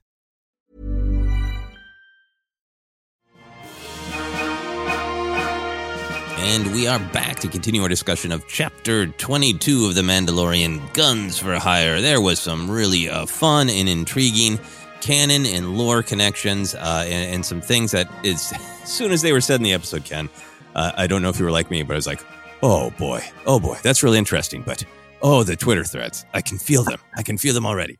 Um, uh, yeah, there was a lot of that once the episode, once that Nokia phone rang, I was like, oh, I might need to stay off Twitter. Thank God for Star Wars Celebration. We just go celebrate. Yeah, and the, the, the Nokia phone uh, it's a style a style thing, right? It, yeah, that's yeah. The, the, Nokia phone is is is to now as uh, the Ewoks are just teddy bears was to 1983. so it will always be, in my opinion. That would shall what I was really affected by and what I want to start with in the canon and lore is the dark saber rabbit hole. Um, mm-hmm, mm-hmm. I'd missed that theory you were talking about from one of our specific listeners that this had been uh, that that Bo-Katan had technically won it. Um, mm-hmm. But I do remember some theories. Maybe we got some questions back in the day of of jumping into this. Um, Mm-hmm. You know, Adin says she defeated the enemy that defeated me. You know, did, did she not earn it? And and Exo has to be like, yeah, yeah, she did. Uh, so now, did your head start spinning with, ooh, how would I track that? Like, well, Kamal had it here, and well, mm. Sidious defeated him. right, right, right. In the in the Clone Wars episode, the Lawless. So, did it belong to Sidious? Who defeated Sidious? Well, mm. Mm. is it Darth Vader? Uh, but uh, but Luke defeated Darth Vader, but he defeated Vader before Vader defeated Sidious, and that's just one example. And I know I know people are typing up long threads. I think there was one back in the day that followed that chain of like, actually, technically, doesn't Luke Skywalker? yeah, yeah, yeah, yeah, yeah. No, uh, yeah. So how yeah. do you feel about all that? I'm going to wait for the the video that Alex is probably working on in a London hotel right now. Um, I'm talking. I always, you know, I cross reference pro wrestling a lot. I love looking at a history of the title. Right, you can just it, Bruno Sammartino dropped it here, and there's always like someone who had it for nine days, but they didn't make it to TV, so it's not like official, but they had it. Like it's just it's fun. It's weird. So I had the, I had that vibe with this. I was like, okay. So to your point of like, I hadn't thought of that angle of like, Well, I mean, Sidious, he got the win. He got the win once. So what did he do? yeah, there's, it's it's kind of fun, and, and it's not. I don't think even if if Sidious got it and was like, I don't need this. I already got lightsabers. I got two. Um, it doesn't mean doesn't devalue the myth or the purpose of the dark saber to me, but it is wild to track it. No, it's it's really really fun uh, canon uh, to track Mhm. through. Uh, Mhm. Who and you know at the end of the day, Kenobi defeated Maul. So is that anything? Can you do anything with that? And anyway, I- um, Headline reads: Scrimshaw tries to make Kenobi have dark saber. that I mean that's the thing is there I think Mm. there's going to be a good hearted discussion and then I think there's going to be some adamant table pounding this is it turns out this is who really owns the dark saber Yeah. what I think is important to the actual lore is not just you you defeat the enemy right who, Mhm. who who is technically carrying it now but that that you want it and that you take it and that you acknowledge it, right? Sidious never wanted it and never made a thing of it, right? He doesn't have probably doesn't have respect for that tradition, right? Totally. Um, Totally. so I, I think the ownership is a part of the ownership is claiming it, right? Mhm, You know, if, mhm. if somebody came to Luke Skywalker with this theory of like, okay, we've been we've been learning a lot, and it turns out you you uh, own this, and like, no, I don't. I- think the owner has to want it and claim it, and I think from Yeah. in my head canon right now, that's why it isn't a weird twisty. Well, turns out Luke Skywalker owns it. It is because he he doesn't want it. He wouldn't claim it. Yeah, yeah, yeah, yeah. No, I, I think that has a lot to do with it. And and, and I, I, the one I'm most curious about is is is the switch from from Bo Katan to Moff Gideon and how uh, you know and, and the why of it and all that kind of stuff. Uh, her first go around with it. Yeah, I mean, I kind of really take it as he physically defeated her and took Mhm. it, Which- which is what- ways yeah, of old Mandalore. Yeah, which is why she might have this down downtrodden view of herself. Right? I lost Mhm. it. I, I wasn't powerful enough to keep it, and, and, and she's uh, that's not what it's about, obviously. in in Bo Katan has always been somebody who's who struggles to uh, walk multiple paths, right? And I mhm. and she didn't want uh, Sabine to just hand it to her in Rebels, but she was trying to embrace the new, and then beating herself up because you know is that she didn't earn it, so. You know, and here she is again going, okay, technically I did earn it this time. Fair enough. Yeah. You found a loophole in. I, I did. Yeah. Uh, all right, uh, trucking along here. I do want to talk uh, canon wise about uh, meeting a Confederacy of Independent Systems true believer. We get a Mhm. Count Dooku name drop. Uh, we learn that the nano droids that uh, are causing this infection in the, the Pente uh, originated with um, some techno union uh, Mhm. experiments. Uh, so not just um, a bunch of great prequel era and, and Clone Wars era name drops, but I think uh, I think for me can some real meaning. We've Mm. often talked about what is the story of the Separatists. Uh, people have asked why does the crawl of Revenge of the Sith say heroes on on both sides? And for me, the story has always been the the Separatist military, the people we see actively acting, the true leaders, um, are Sith lords. Mhm, mhm, uh, mhm. vicious warriors like General uh, uh, Grievous, who, who blows up hospitals and kills for pleasure uh, in dominance, and a bunch of extremely greedy corporations who do not care who they hurt in the name of profit. Mhm. And then there are people who had legitimate systems with a republic that was not functioning well. And I think they got sold a bill of goods Mhm. that that's what Dooku is doing for them. That's what all of these, the corporate alliance and the techno union, trade federation, that's what they're doing for them is making this better world. But I think it was always a lie. I think everybody involved in the Con- Confederacy, Confederacy of Independent Systems were making a, a better galaxy for domination and, and profit. Yeah. But there were people who had legitimate beliefs that they suckered. That's Mhm. my uh, opinion. What's your take on it, and how do you feel about seeing it in this era in this way? Yeah, it's it's uh it's always fascinating because I think there's some there's there's always an it's always important to to try to understand the the, the needs of of people in the Star Wars. It might be planets or cultures or communities here, but the planets basically, right? Just what are your needs? What are your needs being met? And and, and often you might find that maybe maybe they're not. And so it's like, all right, cool. How do you deal with that going forward? Even if I don't, I don't, I don't live on your planet, so I don't understand what you need. Uh, I'm, I'm urban, you're rural. How do I? How, what's what are your needs? And and they might be different. I might not understand them, but then when when you feel as though your needs are not getting met, and, and how people uh, uh, come to you, it's so easy for a Dooku to come to you and go, yeah, yeah, yeah, your needs aren't being met, right? Yeah, I agree with you. Mm. Here's some Examples. So what are you going to do about it, right? That's what Dooku's asking in the shadows. Uh, what are you going to do Mm. about it? We're going to do about it because whatever you do, if it helps me get my power, because I don't give a damn about it for you. I really don't. I don't care about your needs. I care about my power, but I'm going to stoke. I'm going to stoke it up. That's how I see the separatists, and that's how I see it more. Uh, growing up, and it seems weird to say growing up, but I was a lot younger when Attack the Clones was out, so I've grown up. Um, you know, they were the bad guys. They were the bad guys. They were set up that way. It was, uh, but not. But I, I really don't think that's what George was saying. It's just that was easy to go. We are fighting this Republic separatists. Don't like them battle droids. Roger, Roger. Let's destroy them. And, and so you're not you're not seeing it. You're not you're not accounting for the the Sith lords of it all. And, and so that's how I see it more now. And to see this episode, um, kind of highlight that kind of stuff. And and this season, and I see sometimes even with the New Republic, it gets to I don't know weird areas with me where there's they they do, some drive by swipings of the New Republic, even in this episode. That again are things where you go, yeah, it's it's probably a concern, um, but don't write them off yet. You know what I mean? Um, hmm I, I- that's that's all what I take out of this, and it keeps growing, not just with this, but Bad Batch and all that kind of stuff. Uh, we're seeing that a lot. Um, Yeah. and it makes the heroes on both sides thing from the crawl and Revenge of the Sith uh, have more meaning to me of what it actually meant.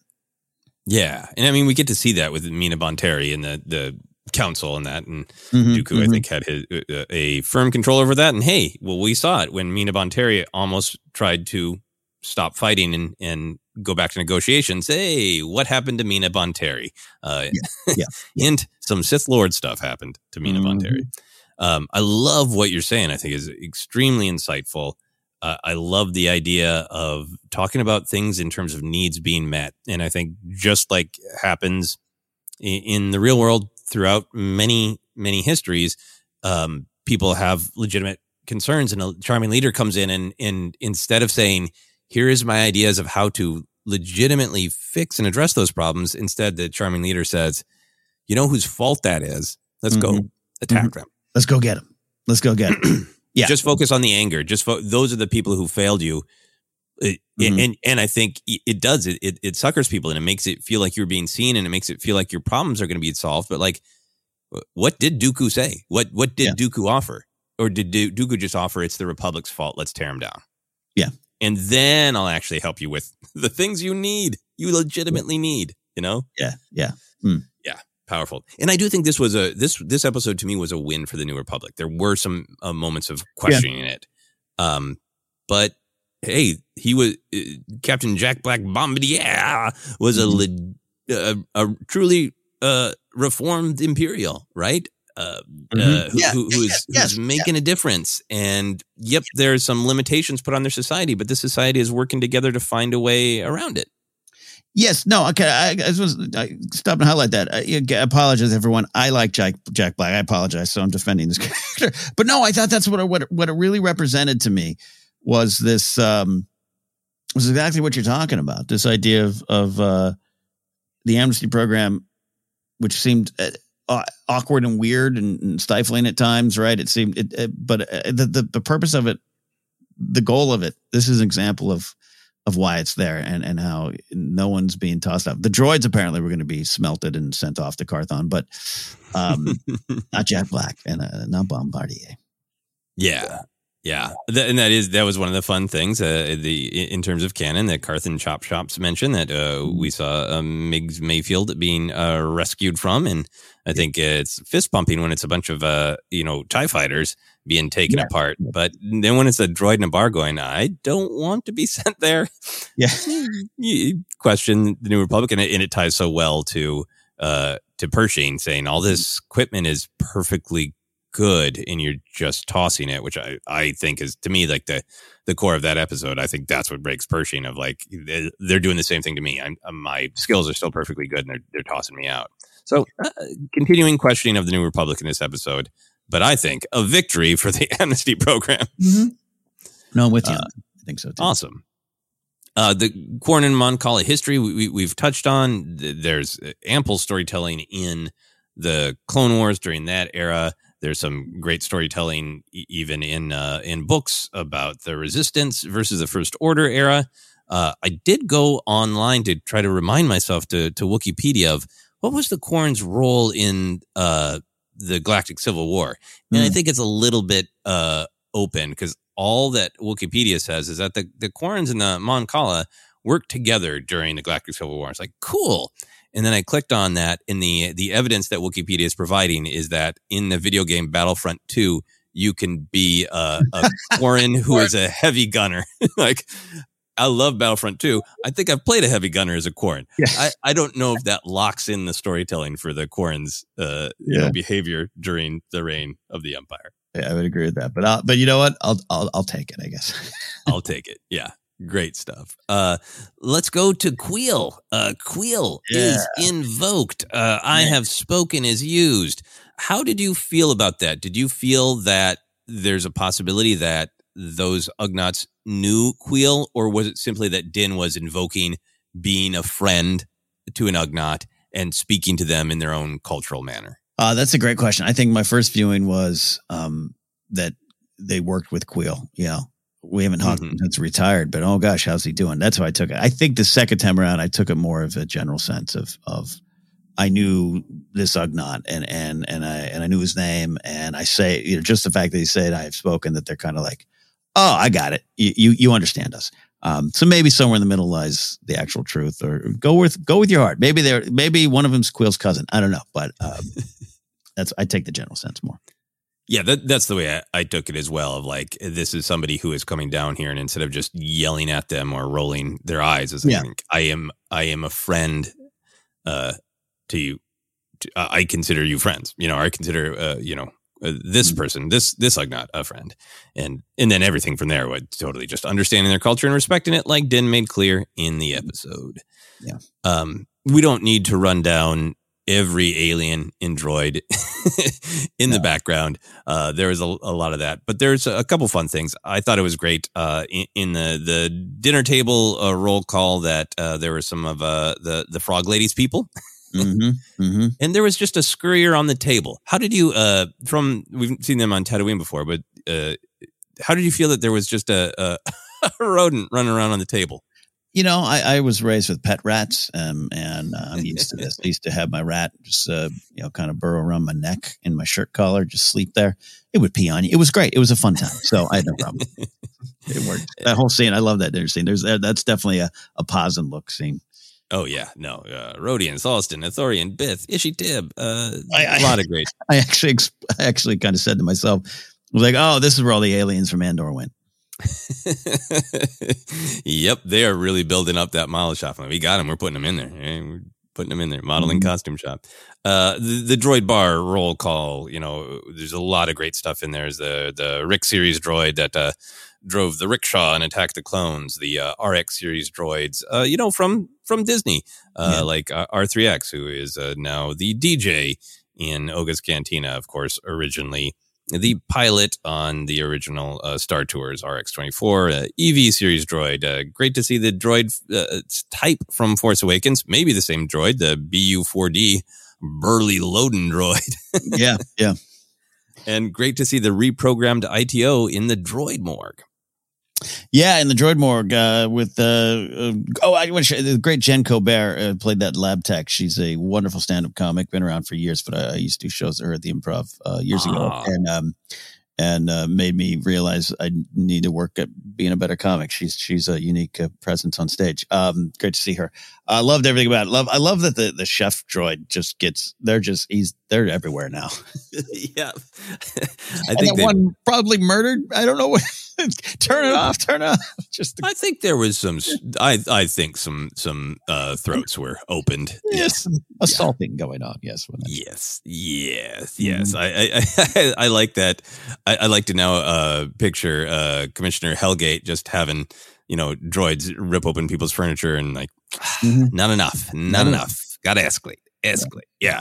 No, that that uh, COO droid is uh they got one. It's gonna it's gonna pop up now. Yeah. Yeah. Um moving on to uh, more canon stuff. Uh, Nepenthe is new to Star Wars, but that's about it that it's new to. Uh, Nepenthe, uh, according to Wikipedia, is a possibly fictional medicine for sorrow, a drug of forgetfulness mentioned in ancient Greek literature in Greek Mhm. mythology, depicted is originating in Egypt. Uh, it is referenced in Edgar Allan Poe's The Raven. Uh, in particular, a a dangerous spark to relight the Star Wars versus Star Trek wars. Nepenthe was uh, featured prominently in the uh, first season of Picard. It was the title of the episode, I believe, and it was the planet that Riker and Troi were living on in retirement. So if you watch Mm. Star Trek and Star Wars, you're like Nepenthe, Nepenthe. Eh, Hmm. that that's uh, that's where Riker lived. Uh, did you have any Nepenthe thoughts or feelings? I, I did not, other than a beautiful word that sounded vaguely familiar, like I might have rolled some dice to drink it before. But I uh, love, that, love that connection, actually. Yeah, I, love that idea of uh, it, it is medicine for sorrow, and Mhm. that's what the droids are getting together and enjoying. Beautiful. Yeah. Uh, my last canon thing is one that I'm so curious to see how you feel about. Uh, there is yet another phrase that is from the Mandoverse that is being used again. I think in an effort to make it seem as though it is definitely a big part of the galaxy. Uh, the Cad Bane quote from the Helgait. If that isn't the Quacta calling the Stifling slimy. Yes. How you doing? How you doing with that, Ken? I I I think I currently like it. Right? I think I currently like it. Yes, I, I've, I've expressed some Star Wars swear words. Sometimes stand out a little bit too much for me. You know, uh, you think Jack Black takes you out of the story. I think you know Karabast sometimes does for me. Not from Zeb, by the way, but um, I I'm I'm I'm good with it. I like it. It was a fun callback. Yeah, Yeah, it. it, worked for me. It was creepy when Cad Bane said it, and it was fun for me to imagine Yes. Christopher Lloyd going, uh, "Okay, okay, what does this one mean? What are these words? All right, Yeah, okay." Yeah. Yeah. hmm hmm Uh, any other canon or lore thoughts from you? Uh, um, no, no, no, no, no. Just love it. I mean, some, you know, anytime you get a Dooku name check in 2023, it's going to be fun and exciting. Oh, So, uh, thrilled, thrilled. Uh, let's talk action. Uh, maybe a little less action uh, in this episode, which is, I think, maybe one of the things that people are are responding to. How did you feel about the action? Do you have any favorite beats? Yeah, you had, look, you had a great fight there at the end. There's nothing wrong with that. I, I put down an action. Uh, the Hyperloop pods were just great action themselves. Um, you know, I, I Mhm. speed. It's just like a fun Disneyland ride. Uh, I, I, I'm counting that as action to start. Yeah, absolutely. Um, I, you know, I, I, I usually try to keep my actions to like, yeah, combat set pieces, but I Mhm. had to add the Quarren and Mon tentacle dungeon. It's, action. It's action. it's action. It, it, I think it was, um, it was uh intriguing to me on multiple levels. I don't mean like that intriguing. Mm. Uh, no, it's it's. Um, I- think the the world building, the canon of it, like we talked about, the it's important to the episode. It's important to this era of time. Of, of they even say like we're we're trying to move forward after the war pretty directly. Uh, but it's also just like that's a Bryce Dallas Howard special of like let's take the weirdest aliens we can find and create true tenderness and emotion and I feel like the the the the Mon uh, or the Quarren's tentacles reaching out. Mhm. that was a Bryce Dallas Howard special. Absolutely. She finds um, just a certain warm spirit in, in everything she, she brings to Star Wars so far. I mean, from the Sorgan episode uh, and beyond, I, I think that's one of the things people react to. Um, and what I love too, I think even I might feel guilty of like, you know, well, Bryce is a mother and she brings this. That's does don't I don't I'm not saying that to limit her. She goes so far beyond that here to to love, connection, um, warmth. Grogu, the, Grogu has some wonderful moments in this episode. Just some wonderful laughter, joy. Uh, she able, is able to bring that in uh, to Star Wars while also handling, you know, the armor and and Paz and Din in a in a sci-fi world. She she handles it all so well. Racing Mhm. speed, the N one, all that stuff. So love it, love it. Yeah, yeah, absolutely. Don't don't want to limit her to that by any means. Uh, Yeah. But it is clearly something that's like eh, look beyond that. They're weird fish people. What's the emotion? What's the Yeah, emotion? And, and it. is very good at that. You know. That's what she does. And you know, you're so right. That's it. That's the skill. Um, some other actions for me, I, I loved, I loved them just uh, tearing through the city, uh, chasing Mhm. that. B2 battle droid. And, uh, I love the terrifying Terminator run uh, that it was doing, but in Oh. particular, didn't crashing through the window and sliding on the floor. Uh, Mhm. leading up to that uh, Bo Katan double blaster pose hero shot. That, that was one of my Yeah. favorite moments. Yeah, no, was great. I love the the run. So curious how they put that together. You know, with this stunt performer, and then they put the B two over and whatever. It just was. It, it- there was one particular run around the corner. I was just like I saw a human in a good in a good way. Where I was like, Yeah. yeah, that's great. Yeah, Me too. Me too. Mm-hmm. It's like that was some good mocap or CGI because it Mm-hmm. did look like that droid could slip. Um, I also did like, eh, you know, I think it was really good to see Din wield the dark saber to make it more prominent in our mind, and I really Mhm. like the chop on the Morg droid. yeah, yeah, yeah. I like that. Right down the middle. Yeah. Uh, anything else for you, or is it all in the the big Bo-Katan versus Axe Woves yeah, fight? Yeah, it's in the fight. It's in the it's in the fight, but you know, it, it's all un, not surprised. You know, it's two Mandos fighting. It's very Clone Warsy, uh, animated side of Star Wars, which is great, and including some great beats of them missing all that stuff. Uh, You know, Bo-Katan using a jump pack to uh, drop kick, just like she earlier used the jump pack to leap over the debris, which I thought was great. If I if I have a jetpack, I'm doing that all the time. Uh, you should see me in an airport with a jetpack. I'm just going to right to. Uh, Axe uh, Wolf's rocket pack spear. A lot of wrestling moves with jetpacks is is in rocket packs is, is what that fight was about. But I'll say this: as, fun as it was, once he finally got to it, uh, it it it wasn't the highlight maybe I thought it would have been. You know, and and I mean that in, a, in an okay, good way. Where it's just like there was, there so many other things going. on This episode It was like, oh, plus we got to fight. Yeah, yeah, I, I like the actual fight, and it really did remind me of of Clone Wars. Uh, I had a little bit of time to kill before the uh, before Mandalorian because I was just I, I, I frankly I hadn't uh, had food all day, and I sat down with a frozen pizza at ten thirty, and like I want to stay in Star Wars mode. What am I going to watch? So I watched uh, the Clone Wars episode, The Lawless, uh, that's got some Hmm. great Bo Katan action. So I was totally in Bo Katan action mode. In, in a lot of it is that sort of Clone Wars of like, it is blasters and ropes and flamethrowers and jetpacking toward each other. But then they always get up close and they they knife and they fist. Mhm. Yeah, great use Um, of shield too. Yeah, yeah so i really liked just that that general vibe and i think the other thing is um i felt the stakes of the action cutting to that shot of grogu kind of leaning back like oh um a- and seeing kind of both sides tense wanting to Mhm. get into it you know but needing to hold back and I, I this uh, season has really made me connect with Bo-Katan, and I, you know, I felt it when Yeah. there was you know fear of her losing, getting punched. Um, Mhm. so I think my favorite moment was uh, when she is thrown off the ship uh, and then uses the rope to, to pull Axe down. Oh yeah, no, that was yeah, great. Good Yeah. coordination too. Yeah, good job, Bo Katan. All right, let's move on to comedy and whimsy. Uh, I think this episode wanted there to be a lot of comedy and whimsy, and fully acknowledge that it uh, might not land for uh, all viewers, but there was a lot that landed for me. What landed for you, Ken? overall, just I mentioned the joy of Grogu and and and um, the Duchess and Bombardier's um, reaction to to Grogu, but just Grogu kind of reacted to their love. That there was a, when she says, "Oh, we, we forget the exact line, but you know, he's my and, and we fell in love." And there's a cut to Grogu, and he laughs. He laughs, and he's so joyful, and every, even him using the Force to to help her get that. Uh, the, all the points there. The the quad blast. I've never seen. I, I love all that. So Grogu is at the center of, of the whimsy of this episode. Um, even her waving goodbye to him, I, I I was on board for it. Again, might not be for everyone. You might be pointing at the screen and going, but I don't know. That's Lizzo. I, I can't. uh, I don't know. I don't know. It just hit me in the right spot. Yeah, I I, I think that's great to hear because I think that is the, the point of like what what are we fighting for? Uh, joy, and, and this is this is people who are finding it. They're working together. They at at a table having having a banquet. They're playing games. It's great. Um. I liked a lot of the world building. I loved the the Quarren's uh, tank chair and fish cocktail. That was Uh, really great. Yeah. great, fun, weird world building. I did like uh, Bombardier's uh, first line there. Mandalorians. I hope you like secretions. Yeah. Take a little sip, sip. Mhm. uh, Mhm. ma- maybe a little much for me, but I really liked. I hope you like secretions, and I love that world building. That they're not just eating things off a plate.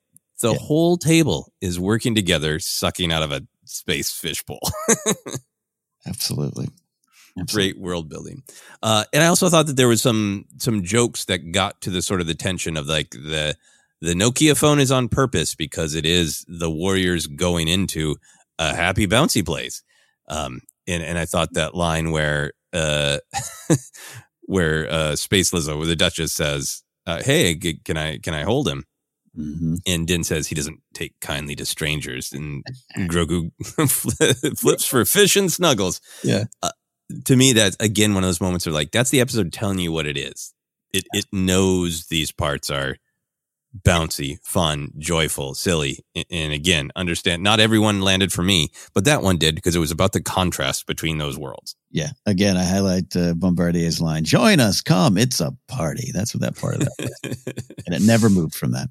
Yeah. Uh, any other individual moments for you? Uh, a couple lines. Uh, Din saying Ugnaughts always seem so sure of themselves was just really, I, I thought that was funny. And, and it made me, a lot of this episode, Kuiil, obviously, but a lot of this episode, seeing Ugnaughts work and seeing them having coffee at the break table just made me want to go spend more time on Cloud City and see what that was like over there.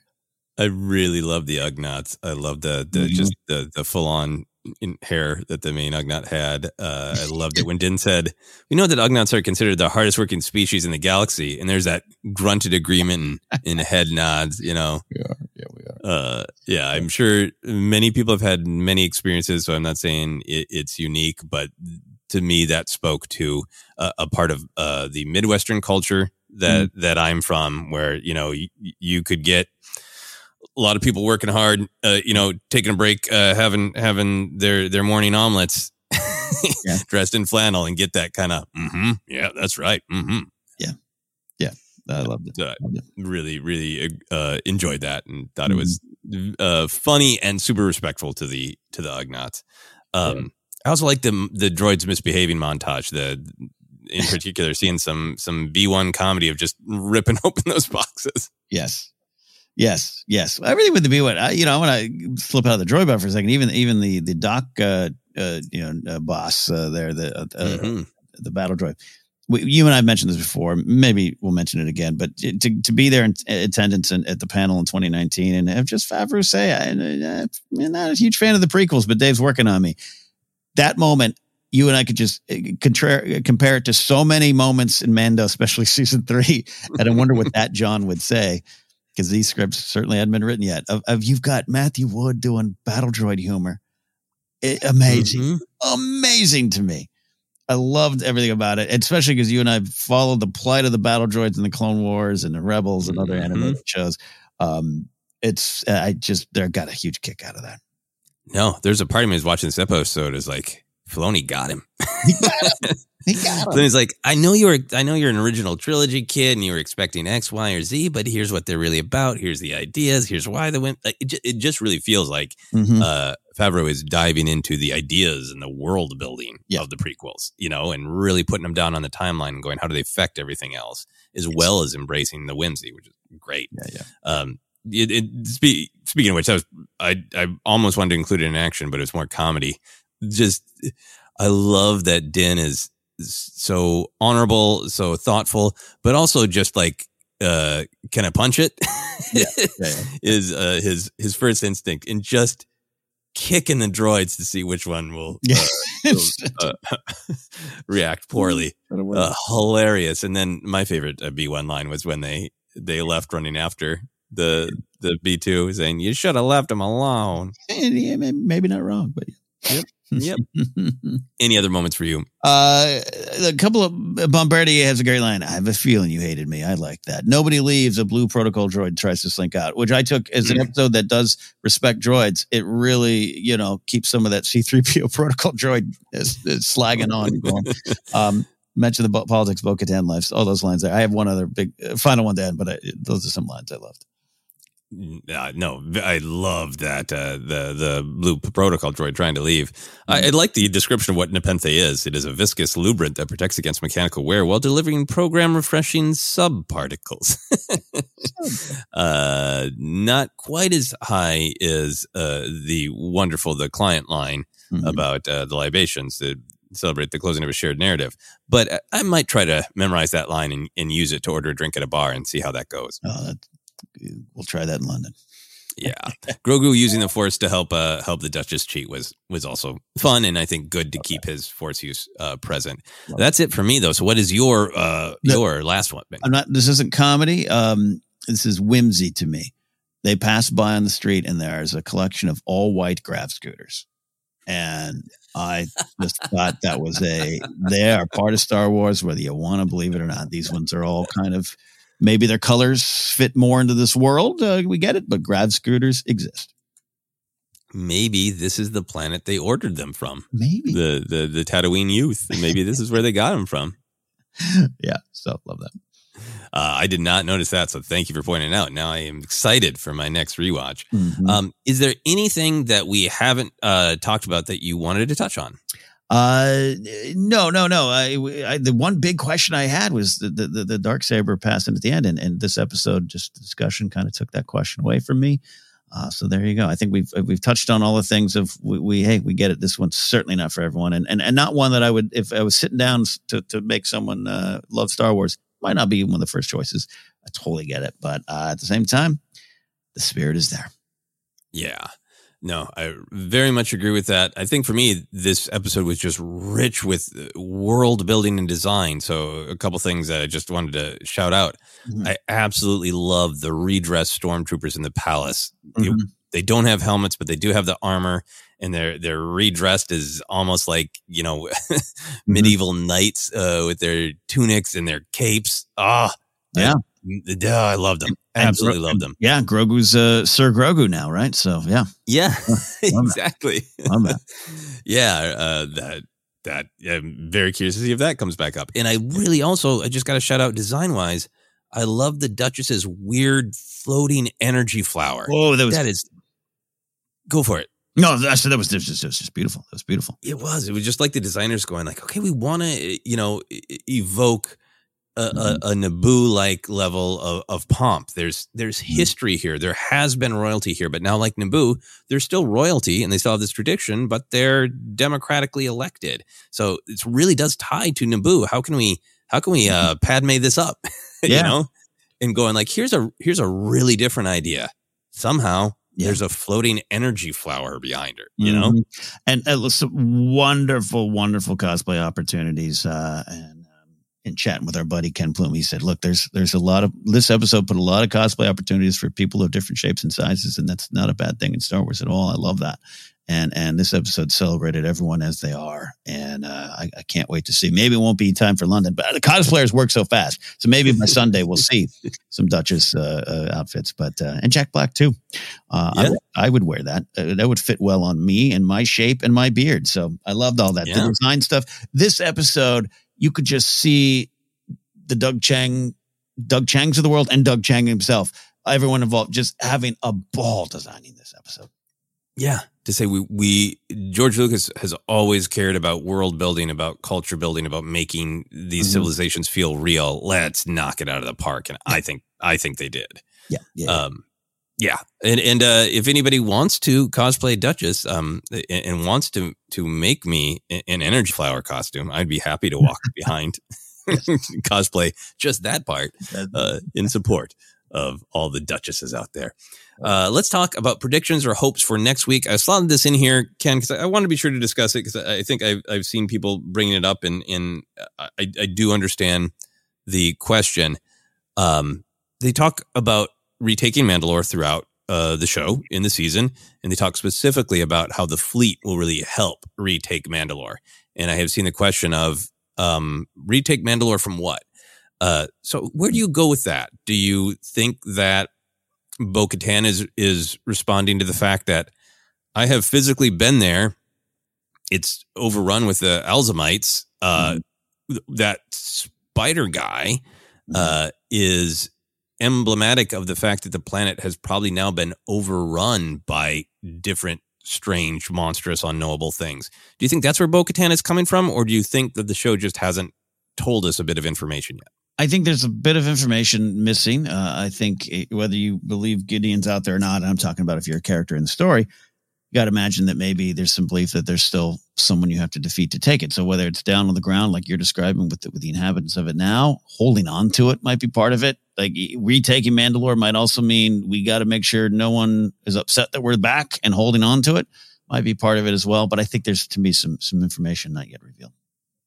Yeah, I, I think there's a possibility that we haven't been told something yet, or if it's just we are Mandalorians and we are trained to expect resistance and conflict, mm-hmm, mm-hmm. and whatever is going to encounter us there, we need to be ready for. Maybe it, maybe they feel like they need the fleet, uh, not just to retake it, but to to rebuild it, right? To yeah, yeah could be um, replenish it, um, that kind of thing. Indeed. Uh, yeah. So who knows? I think in terms of predictions or hopes, I, I think that that fleet, getting the fleet back is, I think we are gearing up to uh, a larger spectacle of an ending as uh, Moff Gideon uh, mm-hmm. attacks the Mandalorians, and uh, we'll see if their alliances can hold. I, I, feel like, sort of thematically and big battle, I feel like that's where we're heading. Yeah, absolutely. I'm with you on that. All right, we are going to close out this episode. So, hey, we can get on a plane. Hmm. Uh, we are going to slide under a two hour episode of the Mandalorian Report as we close uh, with one of our favorite topics. What action figures or merch would we want inspired by this episode? Uh, besides your Bombardier costume, Ken, what would you like? Oh, a Bombardier and Duchess uh, two pack would be great in any scale. I, I, do want the, the droid bar. We've been waiting for the droid bar. It's one of the last kind of trailer shots, right? That's there. So give me uh, one of those. Um, you can make a three and three quarter. Uh, I'm thinking like I have the Endor bunker three and three quarter they released years ago with the ATST, some Ewoks, some Rebels, you know, that kind of thing. Um, mm-hmm. Yeah, give me that. Give me that. Give me that. But the droid bar. Yeah, they've made the Nevarro Cantina. They mm-hmm. haven't made the school version yet.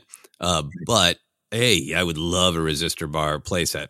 But if we can't get that yet, I am in love with that blue protocol droid, Ken. That that oh, love it. That protocol droid was not just blue; that was a special blue, and they yeah. got to do some comedy.